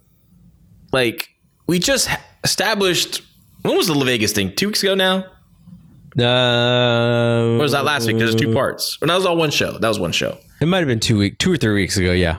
Two weeks. I think I think it was two weeks ago. And you know, there's solidarity between this group now, right? So now you need to have establish a few months at least of this unity between this group of you know to come together. Now there's some friendship. Maybe Sammy started warming up to MJF. May you know, but but he's still a little he's still a little has an eye on him, but MJF kind of, you know, wins him over a little bit. And so now there's that's going on. And then finally you do something like this. Now it means something when there's dissension within the group. Now it's like happens within a week. It just means nothing. It's no it, it's they're rushing this. They don't need to rush this. And I'm glad Jericho gave him a week to show up next week to make a decision. Know, we're bl- break each other up. It's just like it's like we already did that. If this is to be their step that's to bring them together, like that was Vegas. The idea about Vegas, right? That was the story there. So it was. It's just. I don't know, man. I just think they're I, I overbooking the I shit. wasn't super frustrated with that because I think the the key here is at least from AEW standpoint, they think Jericho and MJF together. And and obviously, I think the goal is at some point Sammy turns babyface. You know, Jericho and, and, and MJF are gold together, so we're probably going to get another segment where they spend a lot of time, you know, going back and forth and doing their little shtick together, which is generally entertaining. I, I you know, I think the last couple times that that they've done it, you know, some folks have thought, okay, it's a little bit overkill. So it, it may be overkill, and they may be overdoing it here. But I think that's what they're thinking is that okay, these guys are are good together, so let's you know, this is a segment that that does well. To to me, um the the, the just the finish just took way too long. It just like you know they left both of those guys in the ring out to dry because everything took so long. If they would have tidied that thing up, then I think that match would have been a lot better. But you know, wh- whatever. Live TV. That's just you know they're they're they they, they make those mistakes still, and you know that that's just wrestling. Sometimes you know a lot, a lot a lot of people make those mistakes, but you know when you're watching this TV show and you know they're going to get the biggest uh, they're going to get the biggest audience. Sometimes I'm just like rude. I'm just like, oh, oh man, like you know, this is just like the Omega thing, right? Like when he slipped off the rope, my heart dropped a little bit for them because I know what they wanted to do, and you never want to make a mistake like that. It didn't look too bad though. Eh, No, no, no. I mean- they, they they cleaned it up, but uh, but thinking thinking to what they were trying to do is like, oh yeah, that would have probably been better, right? Like that that would have probably been the better thing to do. But you know, it is what it is. It's live TV. Look, you know, nobody gets uh, you, you don't get a do over. Like you just go with what it is. Like it, you know, if you want to do live TV, then you live with with what happens. Now, I think I like that show especially the the the second half a lot better than you but i also agree with pretty much everything you said it just doesn't it, it just doesn't affect me i think as much but i, I completely understand a, a lot of the uh, the negativity that that you were mentioning so uh so that, that those are likes and dislikes. Uh, you know, I'm sure I like that show a little bit better than you, but I totally completely get the things that frustrated you. And uh, you know, I, but when it comes to the rating, I think I would say AEW was probably. I don't, I don't think they were 100% gung ho at the rating that they got, but the the demographic, the the number in the demo was good for them. So you know, look, there there is this is this you know we're watching this stuff really closely, almost with a magnifying glass. And I think a lot of fans are doing that. So, you know, I think the one thing that we get a lot of credit for is not being so rah rah for AEW because there are things, you know, if AEW is a perfect TV show, you know, this is not, I'm trying to think of what the perfect wrestling show was. I, I want to say like, there were some moments in like 2000 WWE where I was like, okay, this is like wrestling show Nirvana. But look, you know, you know, th- there's going to be issues w- w- with that show. You know, I, I, I talked to as many people who are like, you know, thankfully you guys talk about this in a in a very um, fair way. You know, it's not about necessarily about. I just want these guys to, to succeed, which we both want, but we can talk about them, mm-hmm. you know, in in a critical way, which which I think people really enjoy. So, yeah, I mean, I don't want a. I'm not an AW hater. I just want them to clean up some of the stuff, you know, and really make it a really solid show and and they can still do what they're doing but like let's have the matches make some sense. Let's have some angles be a little more detailed in or fine detailed in and, and you know just just kind of you know fix the holes they have going on yeah, for sure, for sure. So, um, so yeah, so that'll be from you know, we'll be back next week. I think the follow up is going to be super interesting because Sting's going to do a chit chat. Um, he's going to do an interview. They got, they're going to have to follow up the Omega thing. We'll see what happens with Impact on Tuesday. I have no idea how I can watch that show. I think it's like on Twitch or something because I don't oh, have access. access. Oh, I have access. So, but uh, yeah. but yeah, so you know, th- I think there will be some intrigue there. But yeah, look, look, this this angle was done to create interest, and I think I think I, mean, I think in that in that sense it it uh, it was successful. But look, you can create interest it's really about the follow up and what you do after. So that's key.